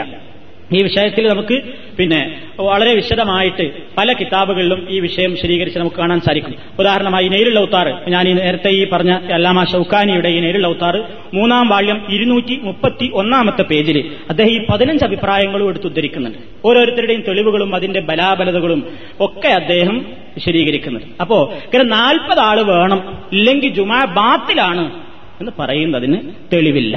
അതാണ് ആ വിഷയത്തിൽ മനസ്സിലാക്കാൻ പിന്നെ ഞാൻ കഴിഞ്ഞ ക്ലാസ്സിൽ ഒരു സൂചന നടത്തിയ ഒരു വിഷയം. അതൊരു ഗൗരവമായിട്ട് നമ്മുടെ നാട്ടിൽ സമസ്തക്കാർക്കിടയിൽ ചർച്ച നടക്കുന്ന ഒരു വിഷയമാണ്.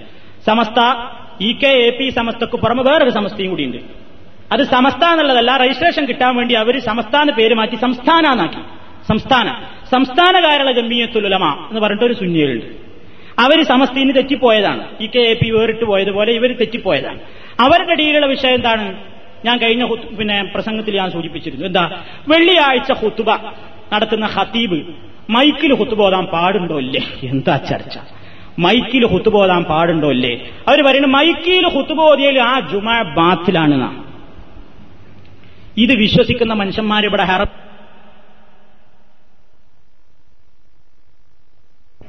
അതിന്റെ ഷർത്താണ് ജുമാ ഹുത്തുബ ശരിയാവണമെങ്കിലുള്ള ഷർത്തായിട്ട് പണ്ഡിതന്മാർ പറഞ്ഞിട്ടുണ്ട്. അവരുടെ വാദ പറയേണ്ടത് എന്ത്? ഖത്തീബ് തന്റെ ശബ്ദം ഉയർത്തണം. ഖത്തീബ് തന്റെ ശബ്ദം സൗത്തഹു. അവിടെ പറയണ്ടേ. ഖത്തീബിന്റെ ശബ്ദം ഉയർന്നിട്ട് നാൽപ്പത് ആൾ കേൾക്കണം. ഏ അപ്പൊ ഈ മൈക്കിലൂടെ ഈ ഉപകരണത്തിലൂടെ വരുന്ന ശബ്ദം ഖത്തീബിന്റെ സൗത്തല്ല. പിന്നെ ആരതാണ്? അത് എക്കോ ആണ് എന്നാണ് പ്രതിധ്വനിയാണ്. ഹത്തീബിന്റെ ഒറിജിനൽ സൗണ്ട് അല്ല അതിന് എന്തൊക്കെ തെളിവ്? ഞങ്ങൾ നാട്ടിലൊന്ന് പോകുമ്പോ ആ കൂട്ടരെ വയലൊന്ന് കേട്ടോക്കിൻ. പത്താം ക്ലാസ്സിലെ ഫിസിക്സ് ഊർജരത്രൊക്കെ എടുത്തിട്ട് ആ തെളിവ് തരത്തിനത് ഇത് ഹത്തീബിന്റെ സൗണ്ട് അല്ല ഈ പുറത്തു വരുന്ന സ്പീക്കറിലൂടെ പുറത്തു വരുന്നത് ഒറിജിനൽ സൗണ്ട് അല്ല എക്കോ ആണ് പ്രതിധ്വനിയാണ് എന്നൊക്കെ പറഞ്ഞിട്ട് വിവിധ ഭാഷകളിൽ എക്കോയുടെ വേറെ വാക്കൊക്കെ പറഞ്ഞിട്ട് ആളങ്ങട്ട് പ്രശ്നമാക്കും നമ്മളെന്നങ്ങോട്ട് കേട്ടാ തോന്നിപ്പോകും. ശരി തന്നെയല്ലേ ഇവർ പറഞ്ഞിടത്തും കുറച്ചോ കാര്യമുണ്ട്. എന്താ തെളിവ്? ഇതുവരെ ഇംഗ്ലീഷ് ഒന്നും പാടില്ല എന്നിട്ട് മനുഷ്യന്മാരെ കയ്യിൽ തെളിവ് പത്താം ക്ലാസ്സിലെ കുട്ടികൾ പ്രീ ഡിഗ്രിക്കും ഒക്കെ പഠിക്കുന്ന ഫിസിക്സ് ആണ്. അപ്പൊ ആ നിലക്കാണ് കാര്യങ്ങൾ കൈയാളുന്നത്. ഇങ്ങനെയൊക്കെ എത്തിപ്പെട്ടിട്ടുണ്ട്. ഇതൊക്കെ ജുമായെ സംബന്ധിച്ച് തോന്നാവുന്ന വസുവാസുകളാണ് അതിലൊന്നും കുടുങ്ങണ്ട. അതൊന്നും ഒരു പ്രശ്നമുള്ള കേസല്ല. നബിയുടെ കാലത്തൊന്നും വൈക്കുണ്ടായിട്ടില്ല. ശരിയാണ്. ഈ കാലത്ത് അത് സൗകര്യമായ രൂപത്തിൽ അത് മറ്റേ മറ്റേ സമസ്തക്കാർക്കൊന്നും അതിൽ അഭിപ്രായ വ്യത്യാസമല്ല. അഭിപ്രായ വ്യത്യാസമുള്ള ഒരു കൂട്ടരാണ് ഇങ്ങനെ സംസ്ഥാന കേരള ജമീയത്തുലമ ഇന്നും അവരുടെ കീഴിൽ കേരളത്തിൽ പല പള്ളികളുമുണ്ട്. ഞങ്ങളോട് കഴിഞ്ഞ ക്ലാസ്സിൽ സൂചിപ്പിച്ചതുപോലെ നാദാപുരത്ത് നമുക്ക് പരിചയമുള്ള ഒരു വലിയ പള്ളി തന്നെയുണ്ട് പഴയ പേരുള്ള പള്ളി. രണ്ട് തട്ടൊക്കെ ഉണ്ട്. കുറേ ആൾ കൂടും. താഴത്ത് ഇങ്ങനെ കുത്തുപടക്കും. ഒന്നാം നിലയിലും രണ്ടാം നിലയിലും വേറെ കച്ചവടങ്ങളും വർത്താനങ്ങളും ഒക്കെ നടക്കും. കാരണം കുത്തുബ കേട്ടാൽ തന്നെ മനുഷ്യന്മാർ വർത്താനം പറയും നമ്മുടെ നാട്ടിൽ ഏയ് കുത്തുബ കേട്ടാൽ തന്നെ അറബിയിൽ കുത്തുബ കേട്ടാൽ തന്നെ വർത്താനം പറയും. കേൾക്കണമില്ലെങ്കിലോ? സൗകര്യമായാലോ? ആ നിലക്കാണ്. അപ്പൊ അങ്ങനെയും ചില വാദക്കാർ അങ്ങനെ ചില വാദം പിടിച്ച ആൾക്കാരും ലോകത്തിങ്ങനെ ഈ ജുമായുടെ വിഷയത്തിലുണ്ട് എന്ന് നമ്മൾ മനസ്സിലാക്കുക. പിന്നെ ജുമായുടെ മുമ്പും പിമ്പുള്ള സുന്നത്തുകളെ പറ്റിയാണ് മനസ്സിലാക്കാനുള്ളത്. അങ്ങോട്ട് പറഞ്ഞ് ഞാൻ അവസാനിപ്പിക്കണം ജുമാന്റെ മുമ്പ് സുന്നത്തുണ്ടോ? ജുമാന്റെ മുമ്പ് ഒരു സുന്നത്തസ്കാരല്ല. നമ്മൾ മനസ്സിലാക്കുക. നമ്മുടെ നാട്ടിൽ ബാങ്കാണ് കൊടുത്തു കഴിഞ്ഞാൽ എല്ലാവരും കൂടെ നീറ്റിക്കും. എന്നിട്ടൊരു നിസ്കാരം. ആരെങ്കിലും അവിടെ ഇരിക്കുന്നുണ്ടെങ്കിൽ എല്ലാവരും കൂടി പിന്നെ അവന്റെ മുഖത്തേക്ക് നോക്കുക നമ്മൾ ഉരുകിപ്പോവും എന്താ? എല്ലാ മനുഷ്യന്മാരും കൂടി അതുവരെ പറന്നും കൂടി നിസ്കരിക്കാത്ത മനുഷ്യന്മാര് ഇങ്ങനെ നിന്നിട്ട് എന്ത് ചെയ്യും? ഈ അഭിപ്രായം പ്രകാരമുള്ള ആൾക്കാർ നിന്നിട്ട് സുന്നത്ത് നിസ്കരിക്കണം നിസ്കരിക്കാത്ത മനുഷ്യന്മാരെ സംബന്ധിച്ച് കുറ്റപ്പെടുത്തുകയും ചെയ്യും. എന്നാൽ നബി സല്ലല്ലാഹു അലൈഹി സ്വലമിന്റെ കാലത്ത് ജുമാക്ക് മുമ്പ് സുന്നത്ത് നിസ്കാരമൊന്നും നബി നിർവഹിച്ചിട്ടില്ല. നബിയാണ് വരും മെമ്പറിൽ കയറും. സമയമുണ്ടെങ്കിൽ പള്ളിയിൽ ഇരിക്കുകയാണെങ്കിൽ തഹിയ തിസ്കരിക്കുക. അല്ലെങ്കിൽ നേരെ അങ്ങോട്ട് മിമ്പറിലേക്ക് കയറും ചെയ്യാം. അതല്ലാത്തൊരു സുന്നത്ത് നിസ്കാരമല്ല കാരണം അവിടെ സമയമില്ല. നബിന്റെ കാലത്ത് ലുഹുർ ബാങ്ക് കൊടുത്താൽ പിന്നെ ലുഹുറിന്റെ മുമ്പുള്ള സുന്നത്തുക്കരിക്കും പോലെ ഒരു സമയം വേണ്ടേ? നബിയുടെ ബാങ്ക് തന്നെ എപ്പോഴാ ലുഹറിന്റെ സമയമാകുമ്പോ ആ ബാങ്കാണ് കൊടുത്തു കഴിഞ്ഞാൽ ഹത്തീബ് റസൂലുള്ള പ്രസംഗിക്കാന്നല്ലാതെ പിന്നെ സ്വഹാബത്തൊക്കെ പാടെ നീറ്റ് നിസ്കരിക്കാൻ അവിടെ സമയം തന്നെയല്ല. അതല്ല പിന്നെ ഒരു നിസ്കാരം? ഇവിടെ അതിന് സമയം കിട്ടാൻ വേണ്ടിയല്ലേ? ബാങ്ക് കൊടുത്തു കഴിഞ്ഞിട്ട് പിന്നെ കുറെ നേരം കഴിഞ്ഞിട്ടാണല്ലോ. ചെറിയ ബാങ്ക് സ്മാൾ ബാങ്ക് കൊടുക്കണത് മിനി ബാങ്ക് കൊടുക്കണത്. അപ്പൊ ഇത് നബിസല്ലാഹു അലൈഹി സ്വലമിന്റെ കാലത്ത് ജുമാക്ക് മുമ്പുള്ള ഒരു നിസ്കാരമല്ല. എന്തേ ഉള്ളൂ? തഹിയത്ത് നിസ്കരിക്കാത്തവനോട് പറഞ്ഞിട്ടുണ്ട് നിങ്ങൾ കഴിഞ്ഞ ക്ലാസ്സിൽ കേട്ടു കഴിഞ്ഞു. നബി ഹുത്തുബ നിർവഹിച്ചുകൊണ്ടിരിക്കുമ്പോൾ ഒരാൾ കയറി വന്നു. നിസ്കരിക്കാതെ ഇരുന്നു. നബി ചോദിച്ചു നിസ്കരിച്ചോ? ഇല്ല. എന്നാ എന്നേറ്റ് രണ്ടരക്ക നിസ്കരിക്ക് എന്ന് പറഞ്ഞു. അതാ തഹയ്യത്ത്. തഹയ്യത്ത് നിസ്കാരമല്ലാതെ ജുമാക്ക് മുമ്പില്ല. പിന്നെ ശേഷം നബി എത്ര നിസ്കരിച്ചത്? നബി സല്ലാഹു അലൈഹി സ്വലം രണ്ട് റക്കായത്ത് നിസ്കരിച്ചിട്ടുണ്ട്. നാല് റക്കായത്ത് നിസ്കരിക്കാൻ കൽപ്പിച്ചിട്ടുണ്ട്. അപ്പൊ നബി പ്രവർത്തിച്ചത് രണ്ടുമുണ്ട് നബി കൽപ്പിച്ചത് നാലുമുണ്ട്. നബി രണ്ട് വീട്ടിൽ നിന്ന് നിസ്കരിക്കാറുണ്ടായിരുന്നു എന്നൊക്കെ കാണാൻ സാധിക്കും. അപ്പൊ രണ്ട് റക്കായത്തും നാല് റക്കായത്തും ഒക്കെ വന്നിട്ടുണ്ട്. അപ്പൊ ജുമാക്ക് ശേഷം രണ്ടും സുന്നത്താണ്. അല്ലെങ്കിൽ നാല് റക്കായത്ത് വരെയും സുന്നത്താണ്. അതാണ് ആ വിഷയത്തിൽ നമുക്ക് മനസ്സിലാക്കാനുള്ളത്.